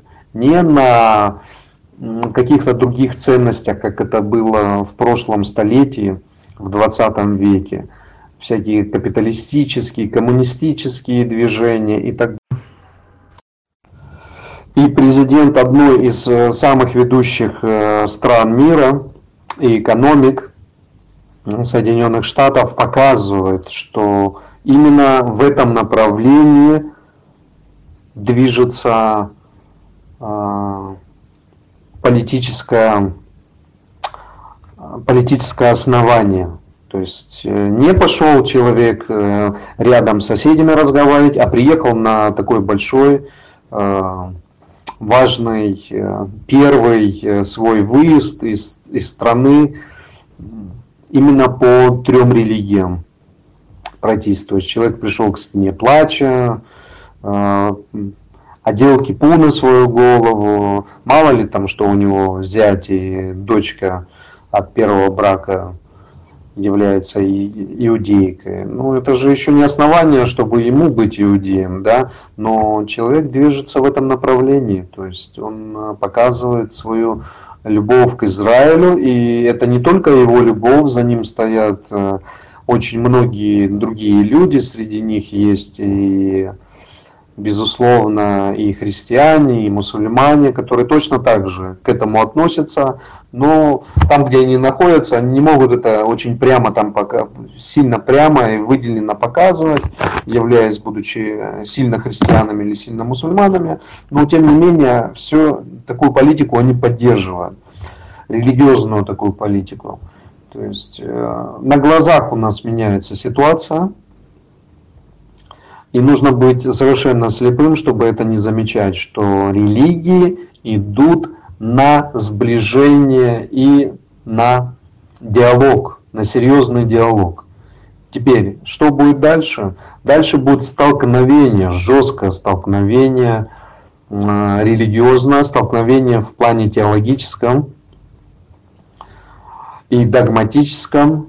А, из религии будет выбрасываться все то, что способствует отторжению и отделению от Творца и от Его законов. То есть все это будет выбрасываться, откидываться и, и называться вот это неверно, вот это неправильно, вот здесь забуксовали, вот здесь э, недослышали, недопоняли э, и так далее и тому подобное. То есть идет кардинальное сближение. Кардинальное сближение. Вот. То есть у Творца свои планы насчет всего. Наша задача с вами быть в центре всех этих планов и в своей непосредственной жизни показывать, что религия и вчерашние христиане способны и могут быть сегодняшними иудеями и могут входить в народ Творца, называться Ам Израиль и соблюдать его заветы и заповеди, включая Новый Завет и так далее, так далее, так далее. Могут, и так будет дальше. Вот. Пока те люди, которые все это создают и действуют, они еще не знают до конца, во что это обернется. И на сегодняшний момент они э, являются доминирующими в мире и говорящими, как и что будет. Но приход Машеха, он показывает, что Машех становится над всем и над всей землей, и он указывает, куда человечеству и как нужно двигаться. Вот. Э, на сегодняшний день должно происходить раскрытие Машеха, то есть раскрытие того, кто в состоянии повести все народы. То есть вот этот процесс должен произойти. Не должны быть э, лидеры оттуда, отсюда и отсюда, и они должны вот по совокупности решать, как и куда и каким образом мир должен двигаться. Нет, эта доля отведена на царя Машеха, который должен возглавить Израиль. И из Израиля, из э, Иерусалима Тара должна выходить для всего человечества. Тара – это исправление человека. Э, Егушо – это краеугольный камень, Тары, основа ее, Слово Творца и свет Творца. То есть э, это вещи, которые неразделимы, они друг друга дополняют, у них равенство. У них равенство. Вот, поэтому вот так вот сегодня происходит на, нашем глаза, на наших глазах серьезные вещи. И да, приходят там э, люди и пишут там на моей странице там или еще где-то, что о, надо вернуться всем в иудаизм, не евреям надо вот э, пришли стать там под ортодоксальных раввинов и соблюдать э, там свои заповеди. Есть заповедь для евреев, а нам нужно соблюдать свои заповеди. Ну, это люди, которые очень-очень-очень-очень-очень узко видят план Творца, и такое чувство, как будто для них такое чувство, они сами бывшие протестанты, для них такое чувство, что христианства как большой религии не существует, ислама как большой религии не существует. Вроде бы это не народы мира. Вот есть только они, народы мира, там тысячу человек, как сейчас соберется по всему миру, там две-три тысячи человек соберется, а миллиарды, которые существуют, вроде бы они не народы мира. И вроде бы то, во что они верят, это ну, как бы совсем совсем неверно и совсем это не пророки, то есть, ну все, откинул. Вот пришел там Андрей Софин, э, был протестантом, стал, э, стал представителем э, иудаизма со стороны Бен Нох. И теперь он говорит, все, вот это не пророки, ну так, он скромничка, он же перетягивает людей на свою сторону, то есть он специально приходит там, где много протестантов, там, где много верующих христиан, он приходит в те ряды и хочет показать, что какие вот они есть там вот такие здоровские ребята, которые вроде бы к Торе приближены, а кто мешает всем остальным быть приближенным к Торе? Есть такое ограничение, что ли? Нельзя быть при, приближенным, верить в Ягушу и быть при, приближенным. Неужто к Торе нужно приблизиться, а для этого нужно оставить Ягушу, чтобы приблизиться к Торе? Нет, конечно. И как Финкель там... Рау, ты отключился. Тебя не слышно. Прошу прощения, прыгает связь. Вот, и при, пришел человек, значит, в Рабанут э, к, к раввинам и говорит, что он хочет вот, быть Израилем и так далее, так далее, э, потому что он идет за Христом. И те в удивлении, в изумлении, что, что значит, что значит э, за Христом, что, что, что это обозначает? Он, ну как, он же в синагогах молился, он был полностью иудеем и, э, и так далее и тому подобное. И вот такой типа диалог состоялся. Но это сводится к тому, что как такое может быть, что иудей, Э, который находится в синагоге, и, э, и все ученики его находятся в синагоге, и все это Израиль, и никто ничего не отменяет. И вдруг совсем другая религия, которая растеряла все эти ценности, которая ничего общего не имеет уже к синагоге, которая синагогу отрицает и так далее, и так далее. Ну какой тут вывод? Во-первых, неправильная религия, во-вторых, э, сама синагога ведет себя неправильно. То есть я понимаю, что можно там э, Финкелю пойти, там Рау Финкелю поставить кучу лайков. О, какая классная история. Здорово вообще. Вот надо же, евреи, э, не евреи, они верующие, они должны прийти к синагоге. Ну, синагога их не, не принимает. И неправильными, не, не, не с распертыми вратами открывает, и как там дальше идут уже комментарии, там Лев Полин, по-моему, я его довольно-таки давно знаю, вот, он говорит, ну, в принципе, и не евреям-то и не нужно войти в Израиль, по большому-то счету. То есть, ну, не обязательно делать гиюр. То есть, он объясняет, ну, в принципе, не обязательно это делать гиюр. Ну, достаточно, что он там будет э, э бней ног. Но Этому учит его Шо. Он говорит, будет одно стадо, а в одном стаде, извините меня, там э, все ходят э, под одну песню, и... а в стадии Ягушева ходят под две песни. Песнь Моше поет и песнь Агнца. Вот это и есть Новый Завет э, с Израилем. То есть сама синагога-то неправильная. Начнем с того. Можно эти истории хоть зарассказываться, но это истории для, ну, для детей, посмеяться. Э, то есть в, ней, в этой истории она однобокая. То есть в ней правильно сказано, что Ягушо ходил в синагогу. Это все верно, это все правильно, это истина. И он был иудеем стопроцентным, он был лучшим иудеем. Он фарисей из фарисеев, он учитель из учителей, иудей из иудеев. То есть э, здесь даже не поспоришь, и это однозначно. Вот, но у него претензии к синагоге, и они правильные эти претензии. серьезные претензии. Потому что синагоги построены неверно, они, э, они Новый Завет не признают, они Егушо не признают как исправляющего все механизмы Тары, исправляющего. Две тысячи нет, э, две тысячи лет нет жертвоприношения за грех. Каким образом идет прощение греха? Человек грешит, а каким образом он имеет это прощение? Э, про это в синагоге не думают. Проще посмеяться и сказать, а, не евреи, давайте идите к нам, мы вас тут научим. Да не научите вы. В том э, положении, в котором находится сегодня синагога, не научит. Чему-то научат, сто процентов, на 70%, на 80%, но на 100% не научит.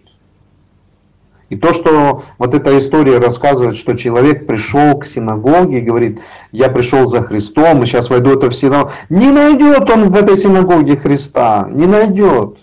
И правильно говорит там Полин, или кто там а, другой говорит, что не обязательно не евреям входить э, в Израиль, там, становиться иудеями, не обязательно.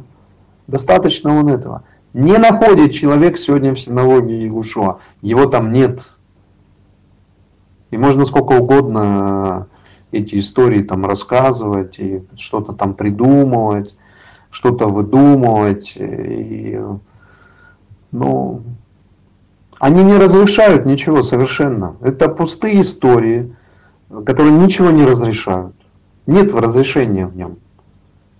От того, что Ягушев был в синагоге, это еще э, не разрешает саму синагогу, сегодняшнюю синагогу, да и ту синагогу, на тот момент, где он был.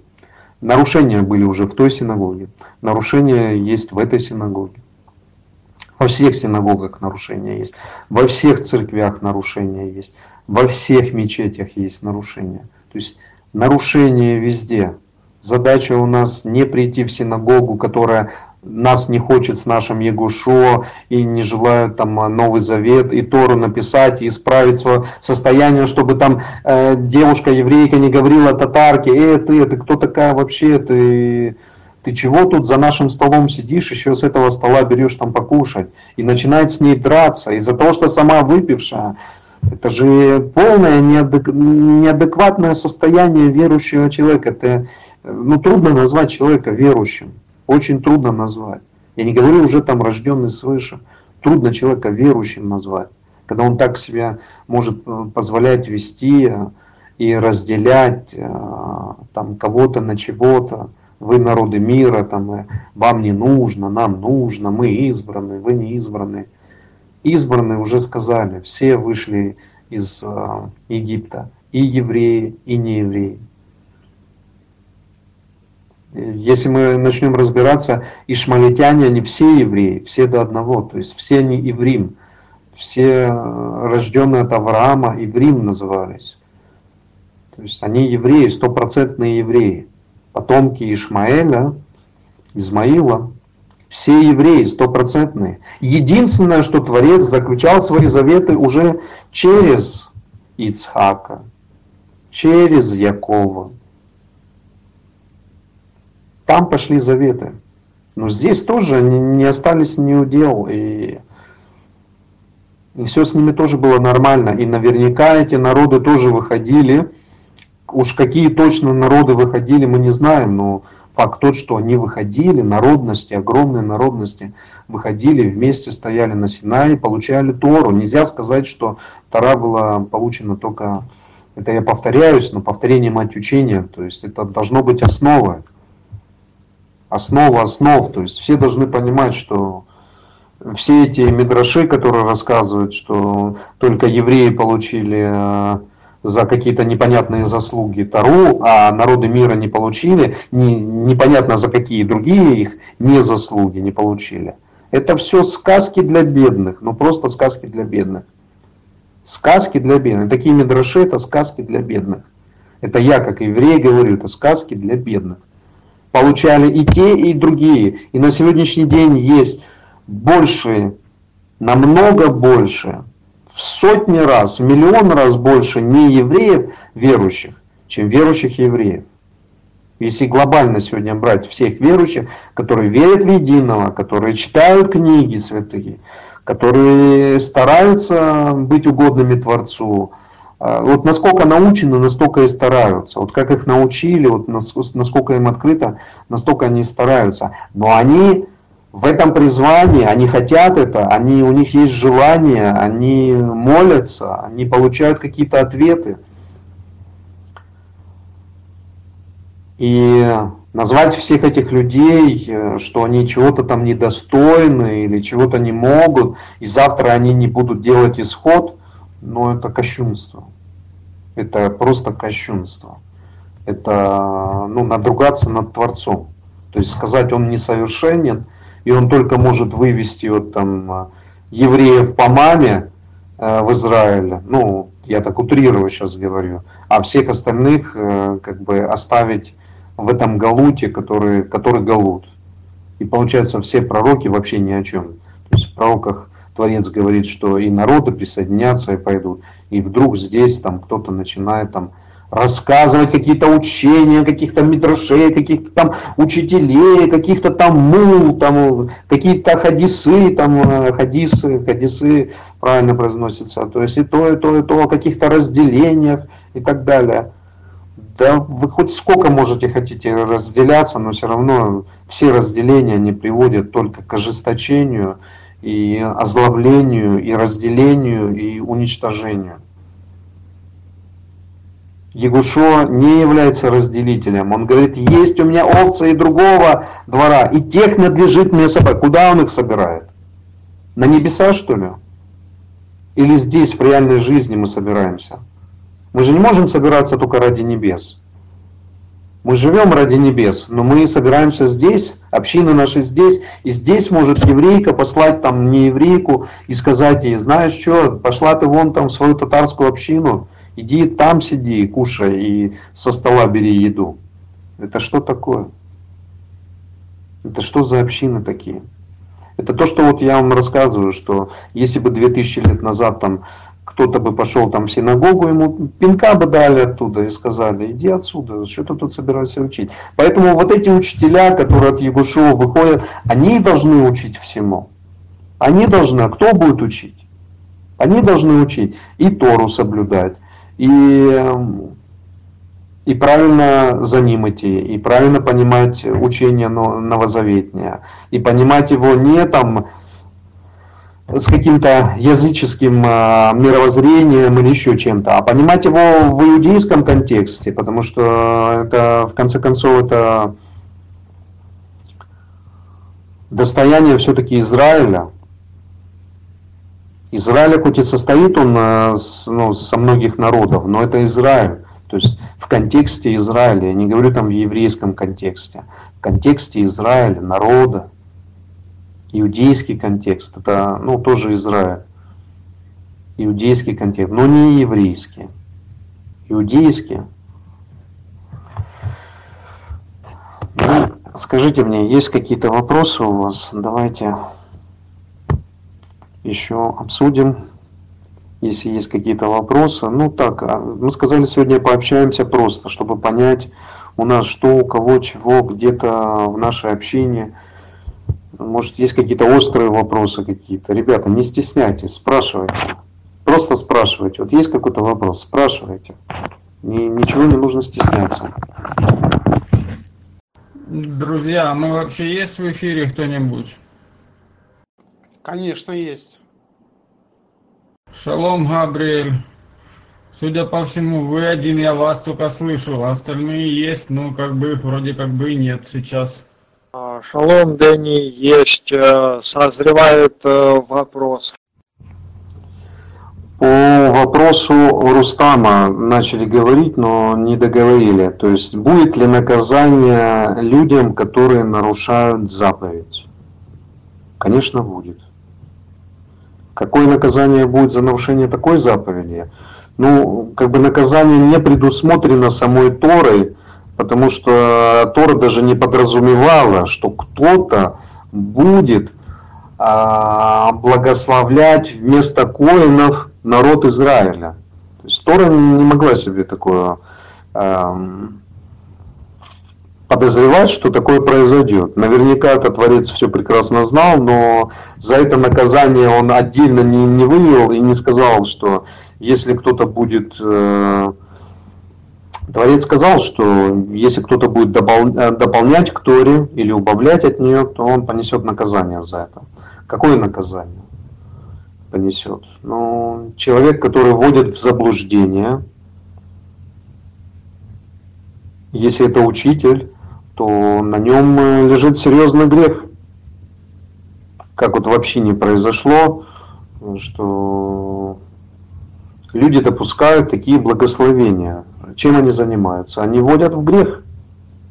Все те, кто их слушает, их паства, они все это внимают и считают это правильным. Это хорошо, человек взял и предупредил свою общину. То есть он дал возможность это общение задуматься и исправить. Но община это не хотела услышать. Она начала возмущаться, что это за еретичество, что за учения такие, непонятно. То есть это не наши христианские учения. Понятное дело, что это не ваши христианские учения, потому что откуда у вас могут быть нормальные учения, если вы никогда не изучали должным образом Тару? Откуда вам понять, и, ну, тут, тут по-нормальному, тут ребенок э, поймет, что идет обращение к Кольну, к священнику. Ему сказано, вот так благословляй народ Израиля. Ни женщина, никто, женщина в Коинов нет. Никогда не было. И никогда не будет. Там некоторые начинают уже писать, там, а вот вы помните, там Дебура была, там а, то было, там все было. Да было много, много кого чего было, но не было женщин в коинов. И все. То есть даже не хочется объяснять э, многим такие вещи, которые ну, должны быть понятны, но просто должны быть понятны. Коин это только мужчина, и благословение ложится только на него. Только Коин может благословлять народ Израиля. Все. Являйся Коином, ты можешь благословлять народ Израиля. Не являешься Коином, ты не можешь благословлять народ Израиля. Я не говорю уже там люди, которые не являются народом Израиля, начинают там пользоваться этими благословениями и раздирают на, э, Тору как хотят. То есть они же будут кричать, бить в грудь и говорить, что это Ветхий Завет, закон нужно, не нужно соблюдать, вот так вот нужно, э, вообще никак не нужно, мы вообще там на небесах сидим там и всякое другое. И тут они с берут благословения и начинают благословлять то, что относится к народу Израиля а сами не являются народом Израиля, не обрезаны, не посвященные, не, не, не, не ничего. Тору не изучают должным образом, как это делает народ Израиля.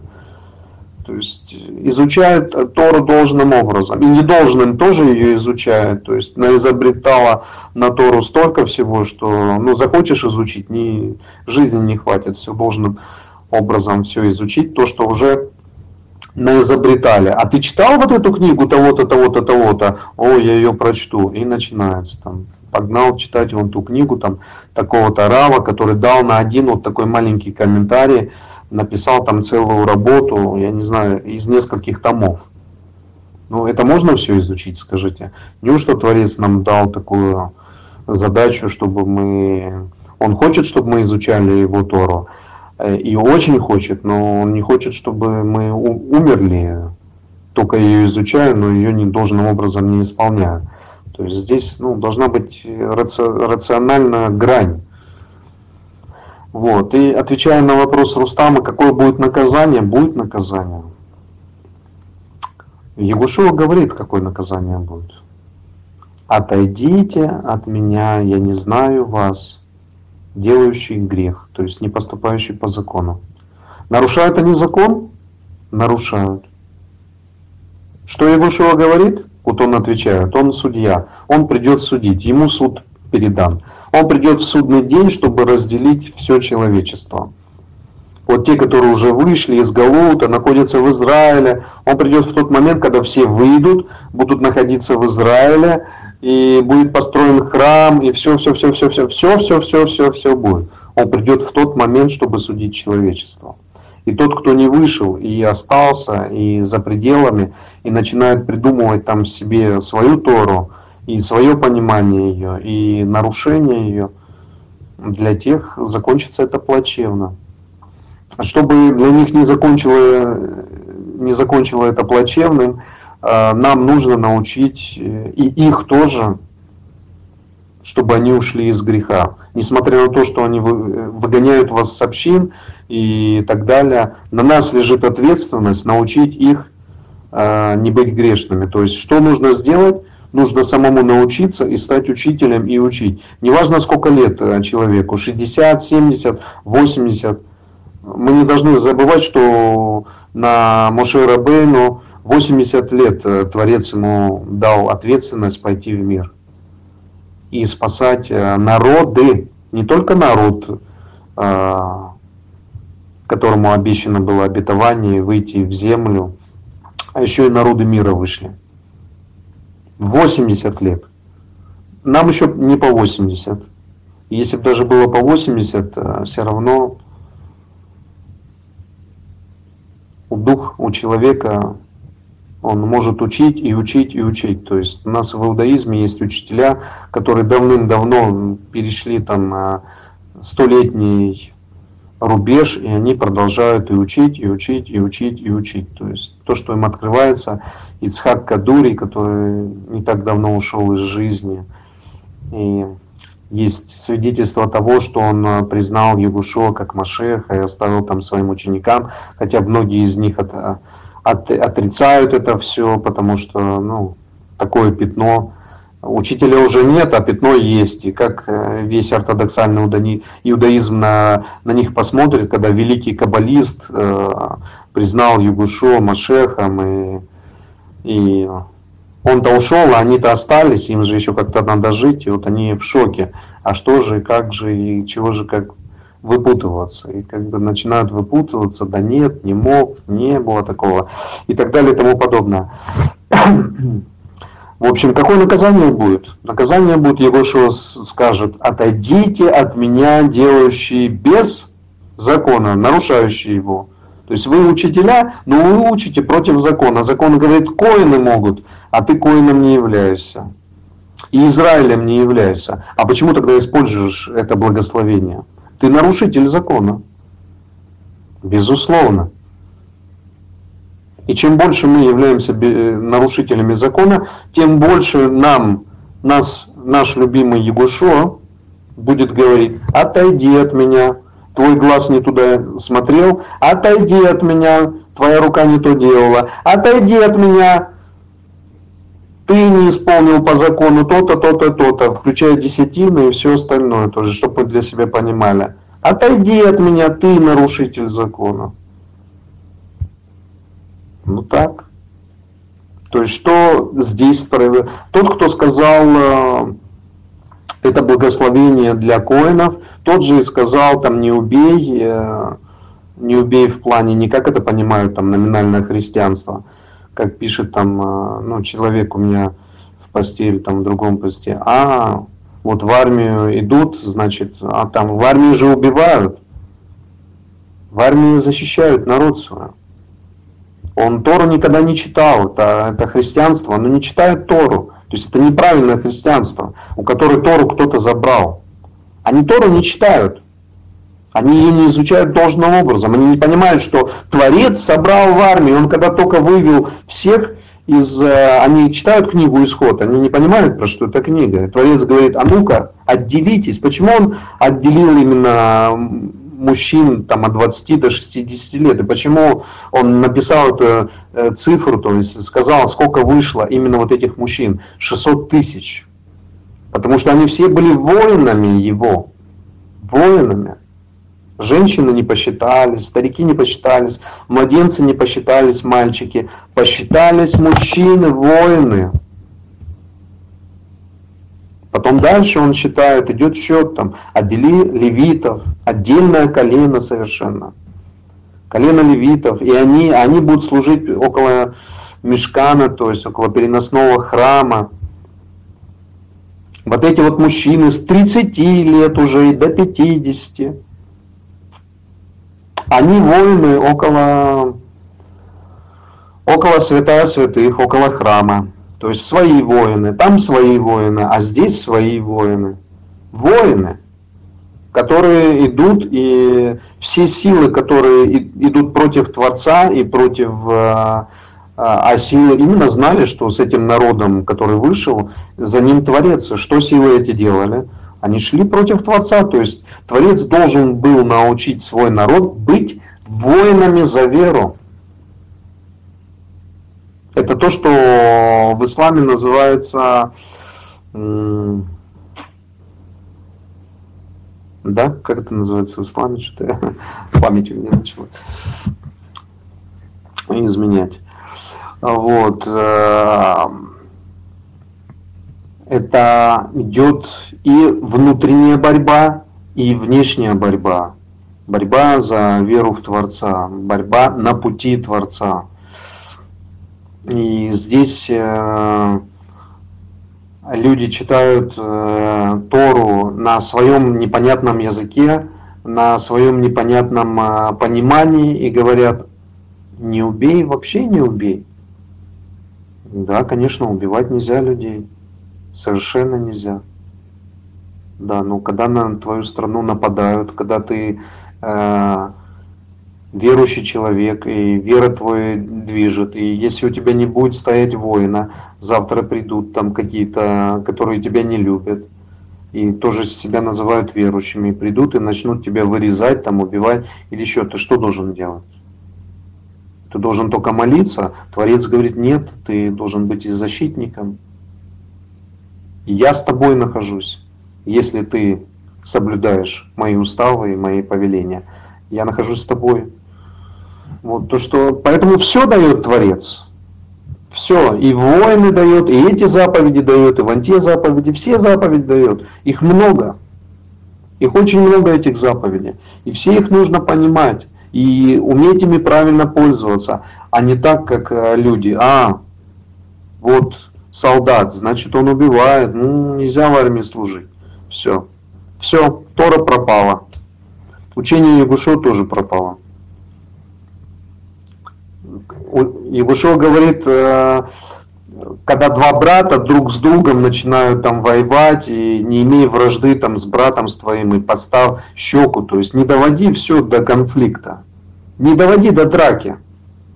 Уходи от этого, это обозначает щеку поставить. Но это не означает, что если тебя кто-то приезжает, приходит убивать с ножом э, или с топором или с атомной бомбой, что ты должен стоять и говорить, ну все, сейчас помолюсь Богу и давайте, убивайте меня. Нет, конечно. Поэтому все вещи нужно понимать э, очень правильно. Чтобы их понимать, нужно что делать? Изучать. А чтобы изучать, нужно ну, учиться. У кого учиться? Ну, достаточно много учителей есть. Каждый себе находит и выбирает, и понимает, где, где ему учиться. Можно учиться у учителя, который учит чисто вот ортодоксальный иудаизм, можно учиться у учителя, который учит э, там, иудаизм с, э, перемешанный с христианством, э, мессианский иудаизм, где тоже комплекс большой, и свои выводы какие-то сделаны, тоже есть разделение, как и в иудаизме, так и там есть разделение. Можно там учиться. То есть Но в конечном итоге все придут к одному знаменателю. То есть в таком э, мессианском иудаизме мусульманину некомфортно учиться, он никогда там учиться не будет, потому что там ни о чем, учение ни о чем. Несмотря на то, что там присутствует Егушо, но там есть разделение на есть э, мы иудеи и есть вы, которые там э, христиане. А они не считают себя христианами, поэтому это учение к ним уже не подходит. Просто не подходит. Вообще не подходит. Поэтому никакого объединения не будет с ними. С этими учителями никакого объединения никогда не будет. Вот. Почему не будет объединения? Ну, потому что Потому что есть пророк, который объяснял, что христианство неправильно. Почему? Потому что, потому что. Который объяснял, что иудаизм неправильный, потому что, потому что, потому что. И перечисляет почему. Вот. Вот эти учителя мессианского иудаизма, они не принимают таких учителей, не принимают такое учение. И оно для них не учение вовсе. Все, точки соприкосновения нет у них, отсутствуют. То есть эти двое никогда не объединятся. Потому что у них конфликт там есть внутри. У них существует конфликт внутри. А кто может объединиться? Тот, у кого конфликта этого не будет. То есть это будет учитель, который не будет иметь этот конфликт. Он будет, объедин... он будет учить так, что и у вас есть, ребята, проблемы, то есть в этой религии, в исламе. Какие проблемы? А вот такие, такие, такие, такие. Вот здесь уже может состояться и состоится разговор. Потому что есть точки соприкосновения. То есть этот учитель не отвергает, что это полностью неправильно, но говорит, у вас есть там проблемы. В иудаизме есть проблемы, вот такие, вот такие, вот такие. Все, контакт состоится. То есть, когда мы говорим, что, ага, у тебя там, э, ты нормальный человек, но у тебя вот рука э, куда-то тянется в сторону, что-то хочет там взять то, чего нельзя. То есть здесь еще состоится разговор. А если ты полностью отрицаешь и говоришь, все, иудаизм, иудаизм неправильно, как это делает номинальное христианство, все, тут уже нету, точки соприкосновения нет. Просто неправильно. Иудаизм тоже говорит, христианство полностью неправильное.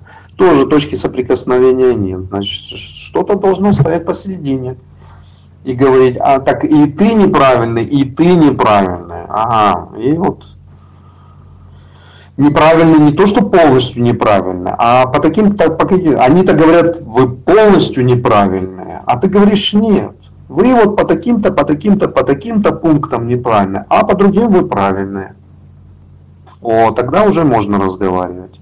И с иудаизмом, и с христианством, и с исламом.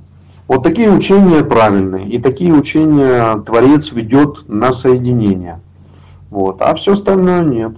Все остальное это так тянем одеяло на себя, тянем одеялко на себя. Там иудаизм на себя тянет, мессианский иудаизм на себя тянет, христиане тянут на себя, мусульмане тянут на себя, ничего не получится. Так и будет каждый сам себе. Вот, должно быть другое учение, объединяющее их всех. Так, по-другому никак. Еще какие-нибудь вопросы, Денис? на связи еще. Надумал что-нибудь спросить, Денис? Вопрос созрел? А, да, ну, может быть, э, до, ну, полностью до кучи не соберу, но мысль постараюсь свою выразить. А, то есть, э, на каком этапе мы сейчас находимся а, по, в плане книги Откровения и Иоанна? И вот объединение, а, то, что Трамп пытается сделать трех религий, а если одна, если ни одна из них э, не соответствует э, тем стандартам, о которых э, мы разговариваем в общине, ну, то есть ни мусульмане не на правильном пути, ни иудеи, ни христиане номинальные, да, то как э, тогда они могут э, объединиться и что-то сделать правильно? И ну, как-то а, ну вот э, я пытаюсь это связать с книгой Откровения, то есть а, дракон, зверь и все с этим связано. Если рассматривать книгу Откровения, то есть, ну, там надо конкретно вести учение по этой книге, чтобы понимать э, все те вещи, которые там сказаны. Вот. А относительно наших религий, вот этих трех, э, сближение начнется только таким образом, когда все неправильные вещи внутри религиозности будут называться. Неправильные. То есть есть автомобиль, построили какой-то автомобиль. Э, у него там что-то не, не работает. Ему нужно его возвращать обратно и делать там доработку. Доработку, доработку, доработку, доработку. Пока он не станет нормально работать. Так с нашими религиями. То есть есть три религии, и в них что-то не работает. Во всех трех. Их нужно дорабатывать, дорабатывать, дорабатывать. То есть иудаизму нужно объяснять э, со стороны Нового Завета и со стороны э, ислама, а в чем он хромает. В состоянии ли рассказать это христианство? Ну, сейчас просто христианство говорю, не буду употреблять там номинальное христианство. Нет, я тоже христианство, то есть я последователь Христа, я христианство. Я не павлианство, чтобы все понимали, я не павлианство, но я христианство. Я последователь Христа, я иудей, последователь Христа. То есть я машихим, христианство, да. В состоянии я, э, я там другой, третий, четвертый учитель, в состоянии ли рассказать, э, на что хромает иудаизм, в состоянии. Если я буду рассказывать только с категории Нового Завета, возможно, это будет недостаточно. Не то, что возможно, это будет недостаточно. Если я буду это рассказывать еще не с точки зрения иудаизма, но еще и с точки зрения Корана, это будет больше, чем достаточно.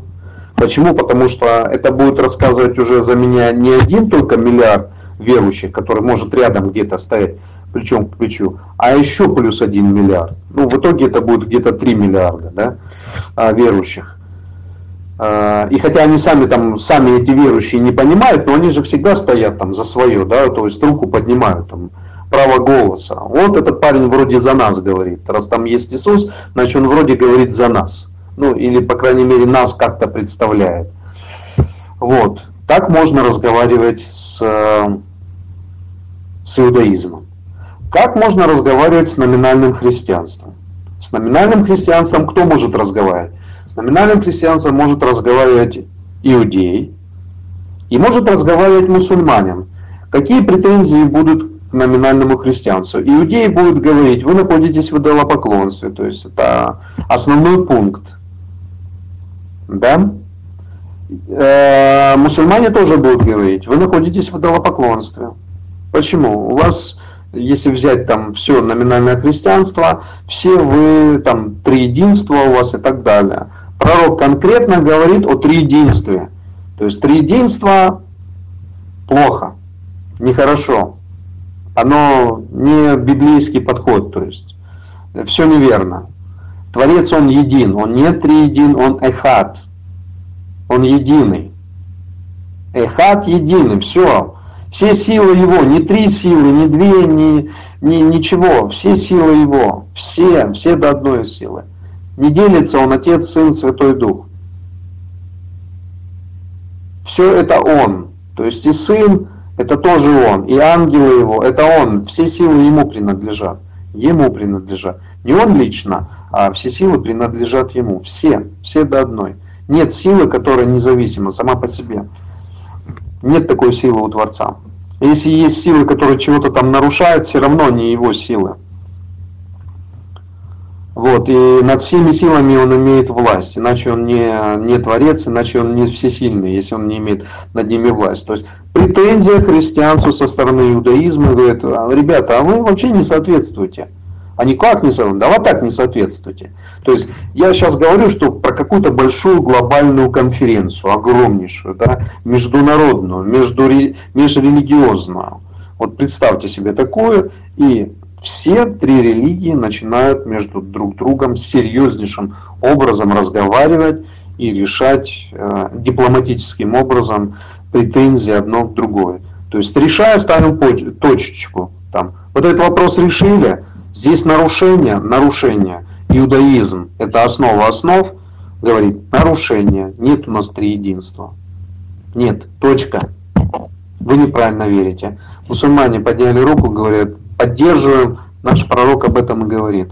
Подняли точку, жирную точку поставили. Все, ребята, хоть у вас там миллиард, полтора миллиарда номинального христианства, больше, меньше верующих, там, воскресные школы посещающие, раз в год ходящие в церковь, неважно.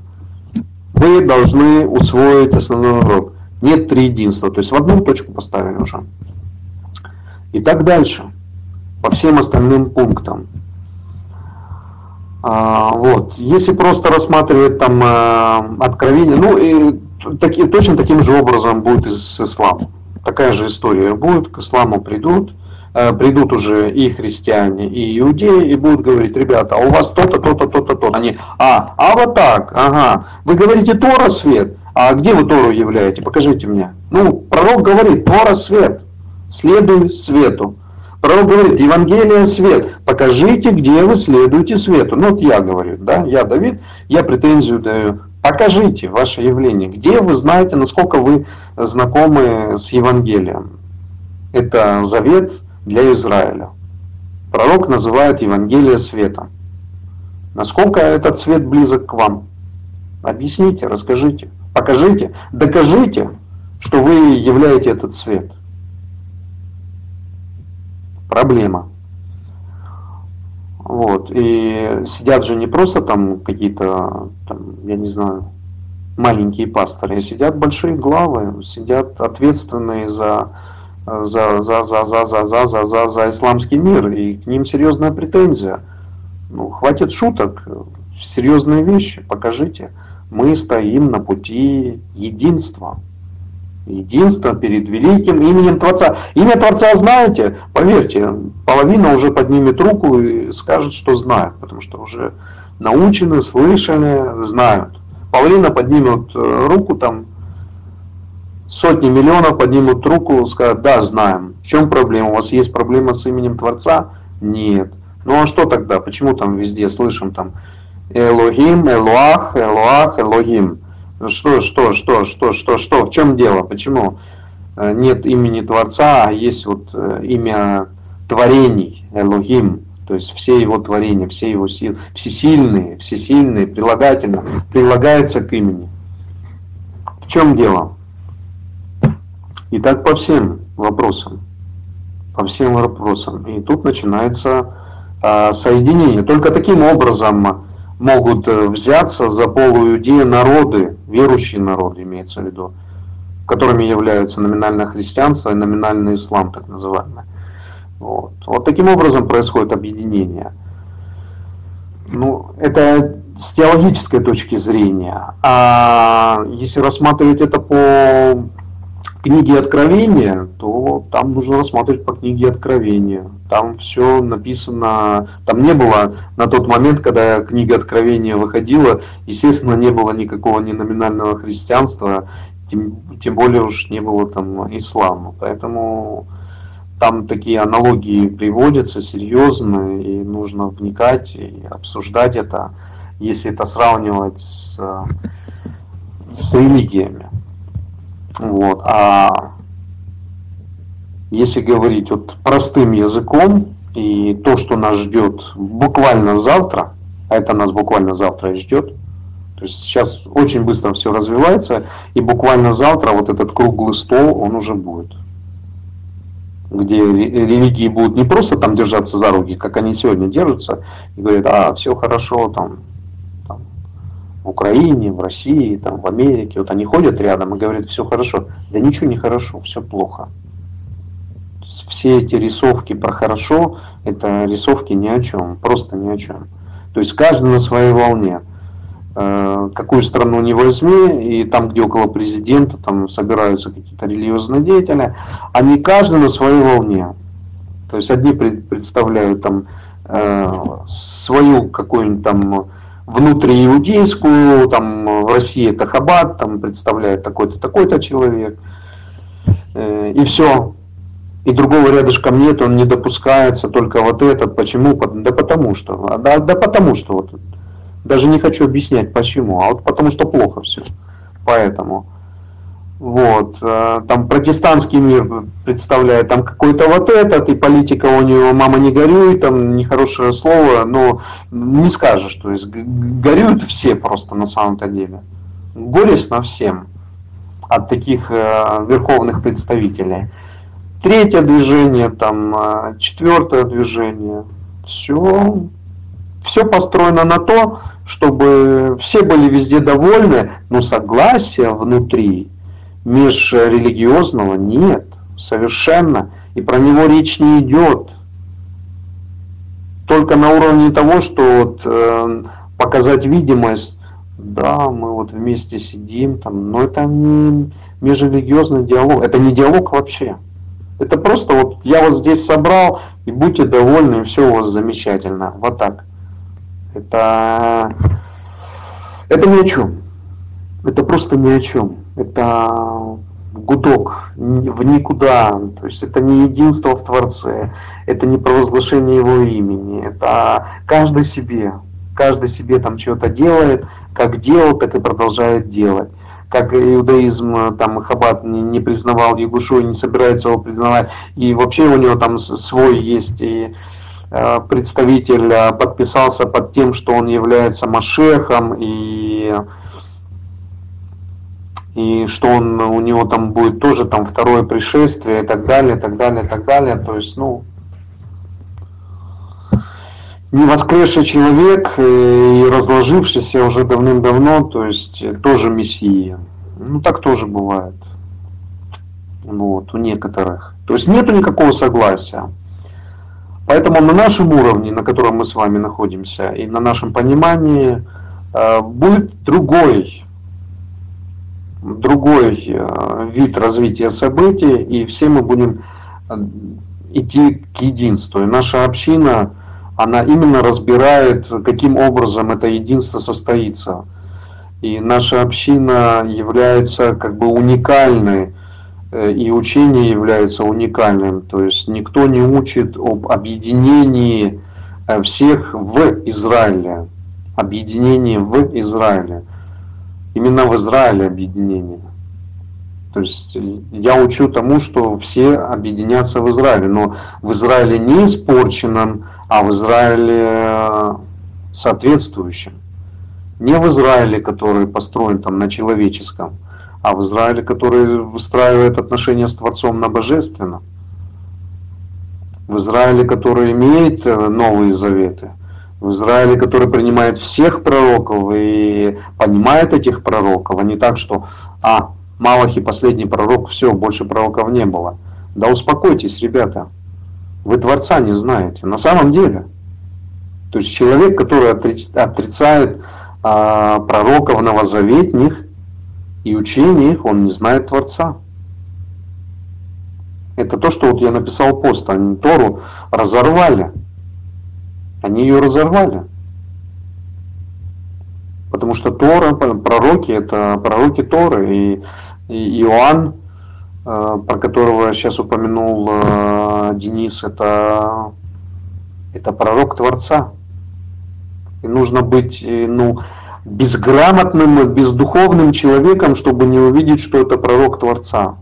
Что он говорит пророчество, что он предсказывает будущее и так далее, и так далее. Я уже молчу сейчас про Егушуа, Просто, просто молчу про его учение, про его здравое учение, который просто всему своему народу а, взял кнут и отхлестал его и сказал, вы извратили учение Творца, вы ушли от Торы, вы нарушили. Нарушили, нарушаете, продолжаете нарушать. И не увидите меня до тех пор, пока не благословите меня не увидите. И несмотря на то, что мессианские учителя говорят, а ничего страшного, они свою праведность там то-то. Да нет праведности. Нет праведности. Кто не благословляет а, пророков Творца, нет праведности у них. Закончилась она у них. Они перестали э, иметь рождение свыше, то есть перестали э, слышать голос Творца. Просто перестали его слышать. Когда отвергают э, пророков и не слышат их, они не слышат голос Творца. Ум закрыт, духовный ум закрыт, голос Творца не слышат. Назвать Егушуа мамзером, то есть незаконно рожденным. Понятное дело, что есть учение, что он рожден там не от, э, не от человека, там, а от Духа Святого. А, от Духа Святого. Хорошо. У него нету отца. Все, он незаконно рожденный. Мамзер. Мамзер. Незаконно рожденная. Припишем ему кому угодно. Так как мы евреи, мы не верим, что от Святого Духа рождаются дети. Ну, мы не верим в это, да? То есть э, Творец никого не, не рождает. Он сказал, это происходит. Но дети рождаются как бы от своих родителей. Так Творец это установил, и так это происходит, и так это будет дальше происходить.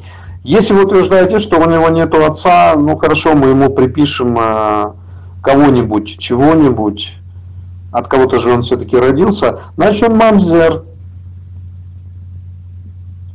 незаконно рожденный. Мы его не признаем, значит, вот, вот, вот таким вот образом.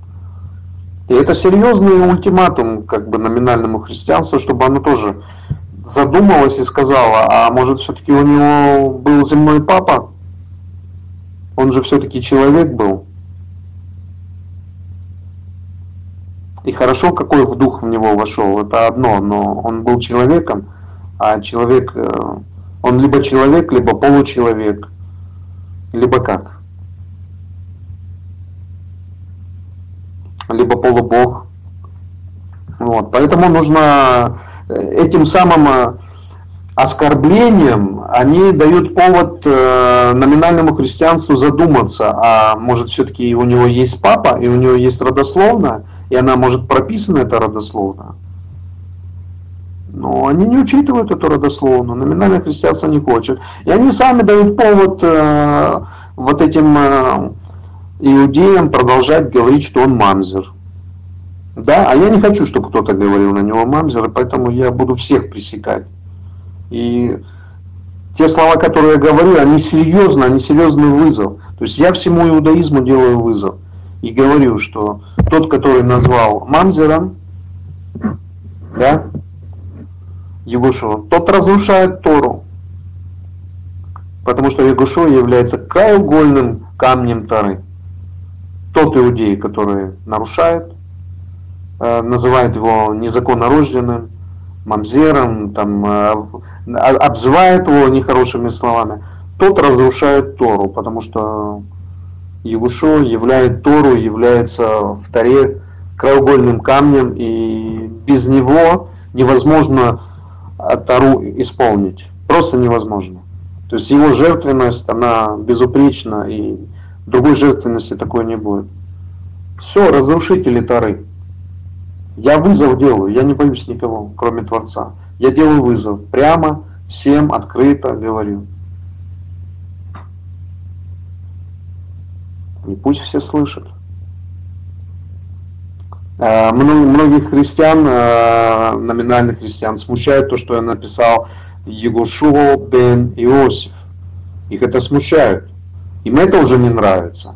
Иудеям не нравится, что я говорю, что кто называет э, его мамзером, тот разрушает Тору. Номинальному христианству не нравится, потому что я написал э, Егошуа бен Иосиф, то есть сын Иосифа. Им это уже не нравится. Вы понимаете? То есть я одним маленьким постом сразу ударил двух, две стороны. Я и ударил иудеев, которые обзывают Егошуа, я и ударил и Э, номинального христианина, который не считает его родословную и не считает э, Иосифа его отцом, потому что нет у него тогда родословной, не является он сыном э, из колена Егуды, не является он потомком Давида, не является он его корнем. И несмотря на то, что он говорит, я корень Давида, Приходит номинальное христианство говорит, он от Святого Духа рожден, ребята. Какой корень? Ну, по Мирьям он корень, да, но не по Иосифу. А родословно, родословно это не шутки, родословно это серьезные вещи. Не зря там у Матфея идет родословно сын Иосифа.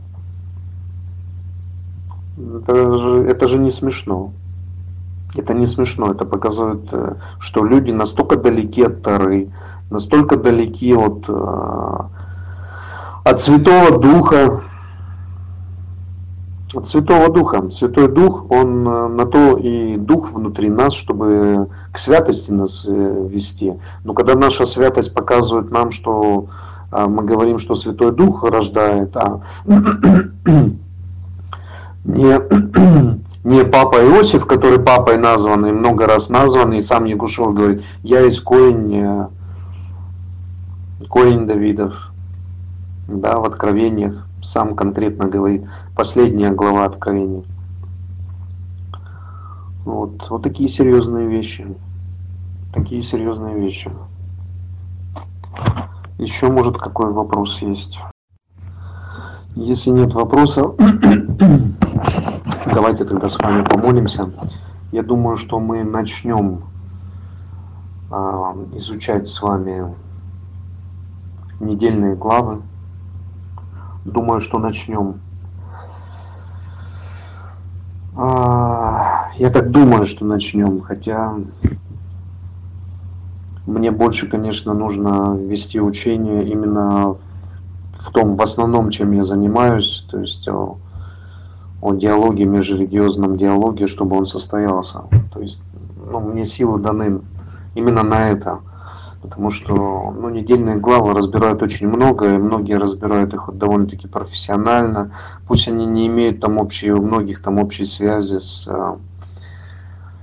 с новозаветними пророчествами, откровениями. Там у других имеется, но не имеется должным образом. В общем, я понимаю для себя, что это нужно делать. Я понимаю для себя, но мне нужно найти в себе ресурс, чтобы мне на все хватило. Вот, поэтому я буду молиться, чтобы мне Творец дал этот ресурс, чтобы на все хватило. Ввиду всяких разных тоже обстоятельств. Вот, я предлагаю нам с вами помолиться по нашей традиции. Мы молимся с вами вместе. Я хочу помолиться молитвой Ягушуа, который учит нас объединению.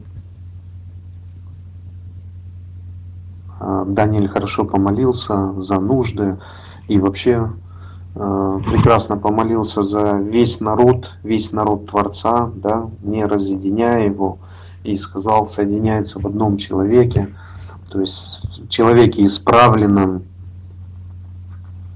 Вот это все здорово, и все правильно, и все хорошо. Давайте теперь помолимся нашей молитвой, привычной, э, которую мы знаем, и нам важно научиться ее истинно понимать. Вот о чем говорит эта молитва, к кому она обращена, эта молитва, э, что она хочет нам донести, для всего человека, для всего человечества, да, для всего человечества в лице Израиля. Что он хочет донести? В лице народа Израиля до всего человечества.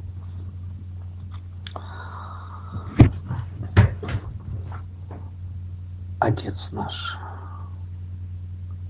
вечно живущий на небесах, да светится имя Твое, Иудхей, Валхей,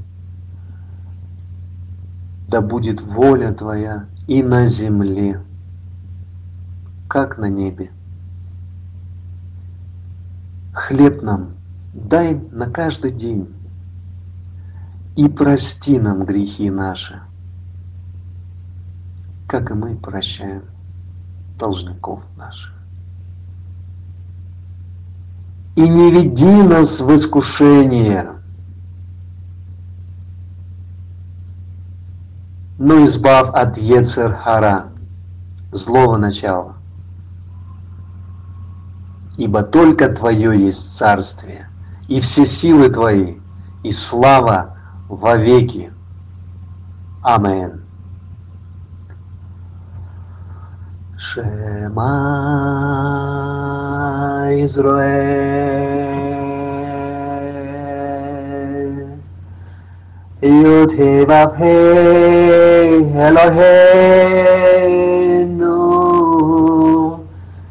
ו"ה אלוהינו י"ה ו"ה אחד. Аллилуйя, дорогие братья и сестры.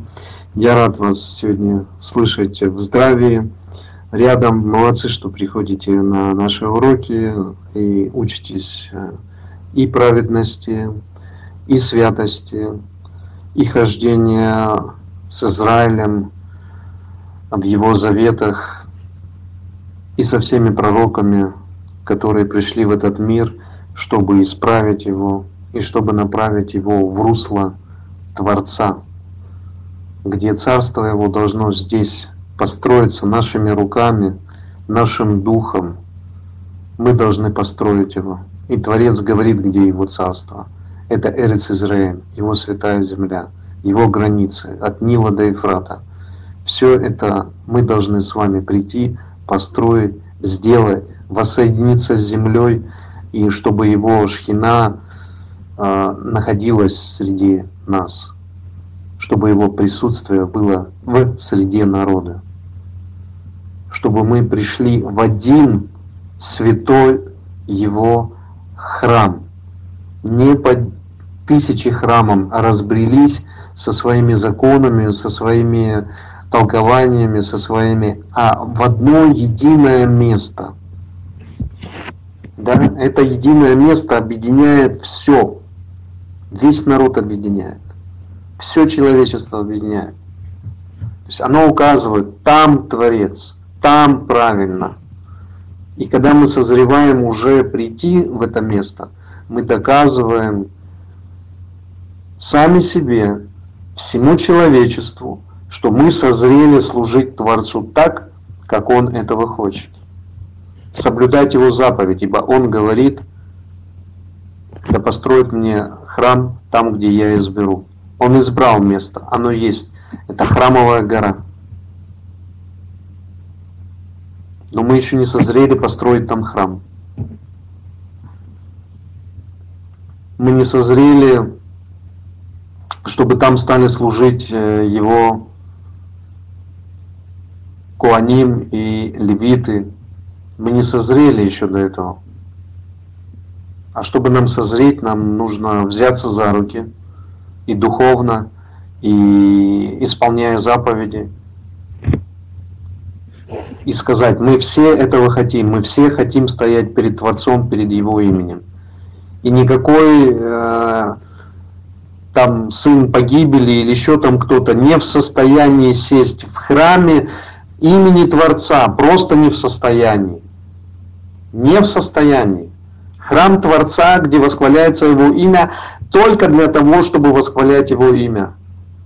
Только для того, чтобы всю Его волю принести э, в этом мире, то есть стать перед Ним, Его Иерусалиме, собраться там всем вместе, одним народом. Такая у Него воля. Эту волю мы знаем. Мы ее не придумали, мы ее, да, она прописана, она прописана в Таре, она прописана в пророках. Мы должны научиться понимать это. Мы должны научиться не бояться давать свой голос и заявлять, что мы представляем веру Творца. Мы представляем всех его помазанных пророков, в том числе первосвященника Коэн Гадоль, э, Егушо Машеха, высшего Машеха. Мы не должны этого бояться. Мы не должны стыдиться называться его последователями. Машехим, последователи Машеха, Машехим. Мы не должны этого бояться, мы не должны этого стыдиться.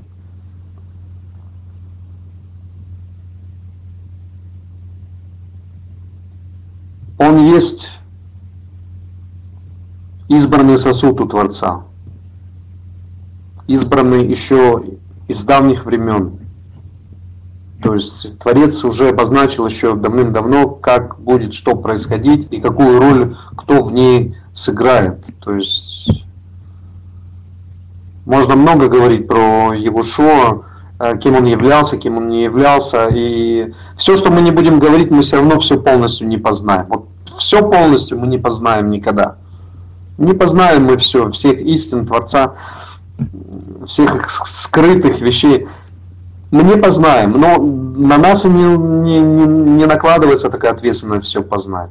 Нам достаточно того, что мы понимаем, что Творец его дает. Мы понимаем, что учение его здравое и правильно, и логично, и нет в нем э, лжи какой-то. И не создавал он никаких новых религий. Он создает чистый иудаизм, чистый, не иудаизм испорченный, а чистый иудаизм, чистый Израиль, царь иудейский, назван он царь иудейский, то есть царь над иудеями. Кто твой царь? Мой царь иудей. А ты кто? Я иудей. Кто твой царь? Мой царь э, там не иудей. А кто он? Бог. А твой царь Бог, да, а у иудеев у них Бог, у них другой Бог, а у тебя, а у меня свой Бог. Нормально. Мой царь, царь иудейский. Если мой царь, царь иудейский, я кто? Я иудей. Я Израиль. Это логичные вещи. То есть они понятны. Они ясны, должны быть всем ясны. Мой царь иудейский, а я тогда кто? А я австралиец. Я из Австралии. Царь мой иудейский, а я вообще австралиец, есть у нас тут премьер-министр, зовут его так-то так. Ну, царь мой иудейский, а я в Австралии. Ну, премьер сказал, тут вот такие демократические пути. Там э, в Иудее у нас, ну, там по-другому, в Израиле, у нас по-другому, там свои законы. А я пока, ну, вот я в Австралии, у меня тут этот царь, вот так вот. Скажи, кто твой царь, я скажу, кто ты. Если твой царь иудей, и царь над Иудеей, то ты кто? То ты иудей. Да? Ты Израиль. А соответствуешь ты Израилю? То есть можно сколько угодно говорить мой царь, царь иудейский, и называть его Иисус, но не, при этом не является ни иудеем, ни, ни близко иудеем, ни вообще иудеем. Конечно, нормальный иудей скажет, я Кыш отсюда, кыш, ты кто такой вообще? Я тебя знать не знаю. Что это такое вообще? Что, что, что это? Что, что, что, что ты со своей свиньей ко мне пришел и хочешь свинью принести в мой кошерный дом? Мне она здесь не нужна. Приди, пожалуйста, чистым, и тогда мы с тобой поговорим. По-иудейски. Это я говорю. То есть э, иудеи вообще скажут кушайте, что хотите, туда-сюда, да, ну, это только евреям надо кошерное кушать, а вы кушайте там, кушайте, вам творец дает кушать, кушайте. Я не верю в такого Творца.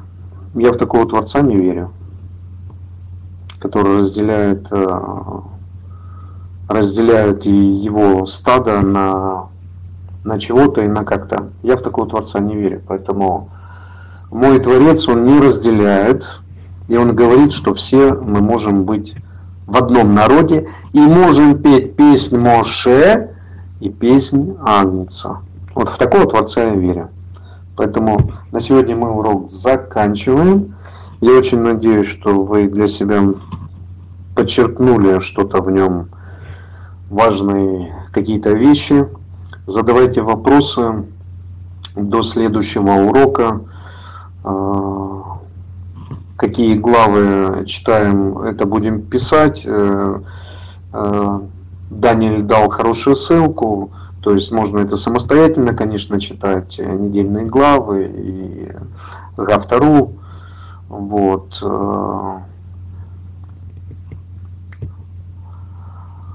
А Габриэль проводит уроки, эти уроки тоже полезны, поэтому слушайте, что он рассказывает. То есть э, я вижу, что реагируют э, очень даже хорошо э, на уроки.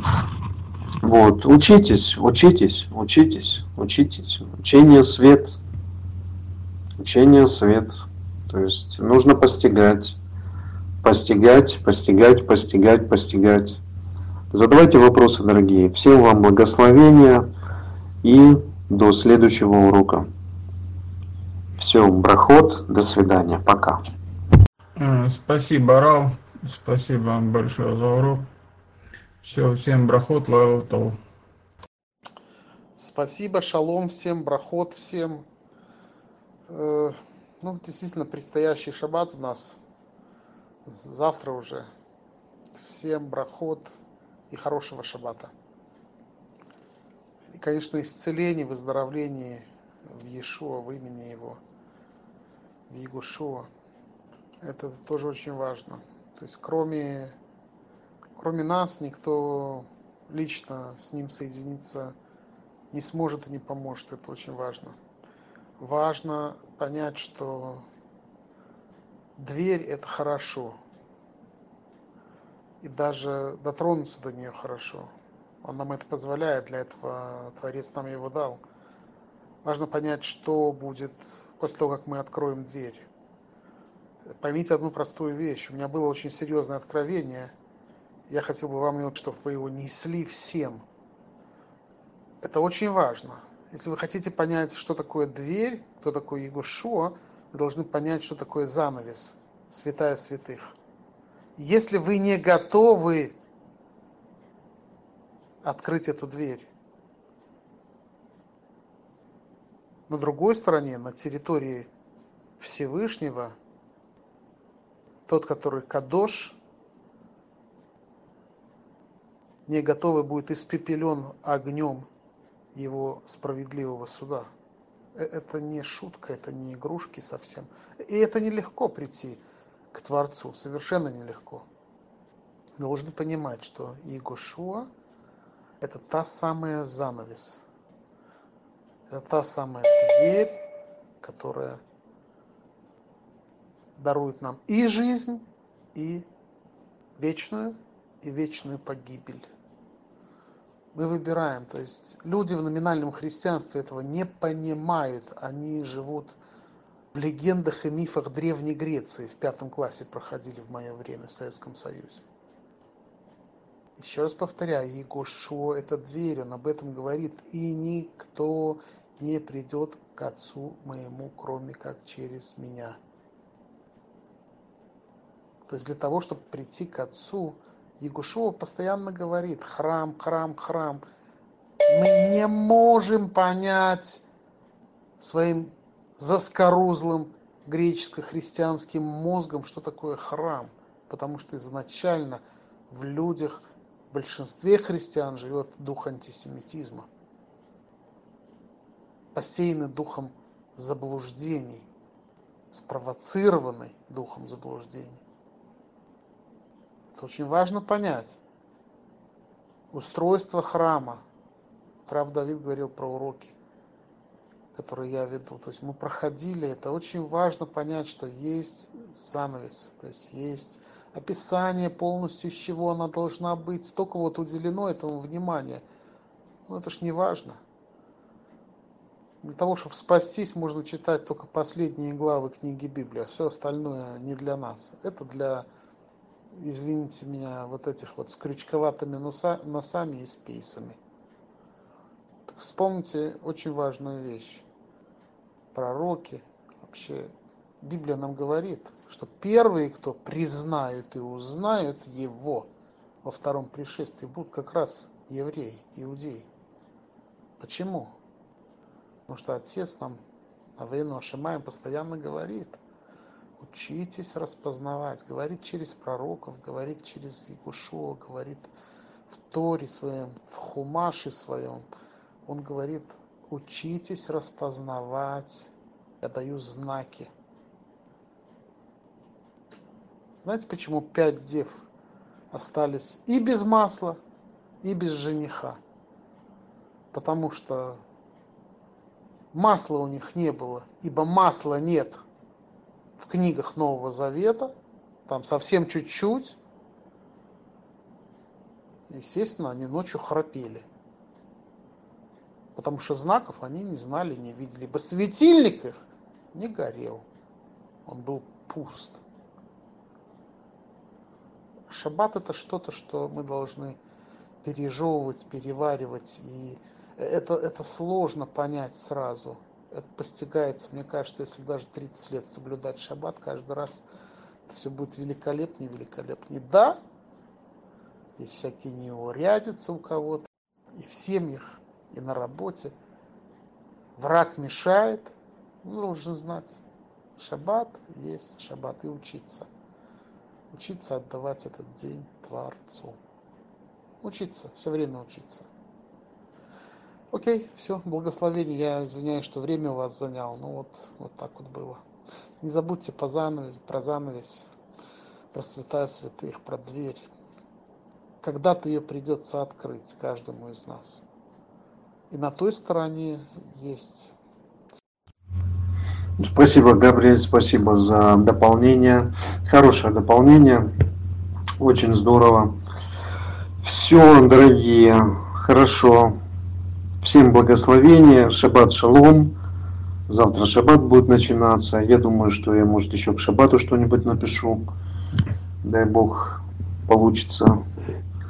Вот. И не забываем молиться за нужды наших э, нуждающихся, да. То есть, э, когда молимся, а мы молимся, да, а, то всегда вспоминаем про них, произносим имена и просим Творца, чтобы Он дал им здоровье.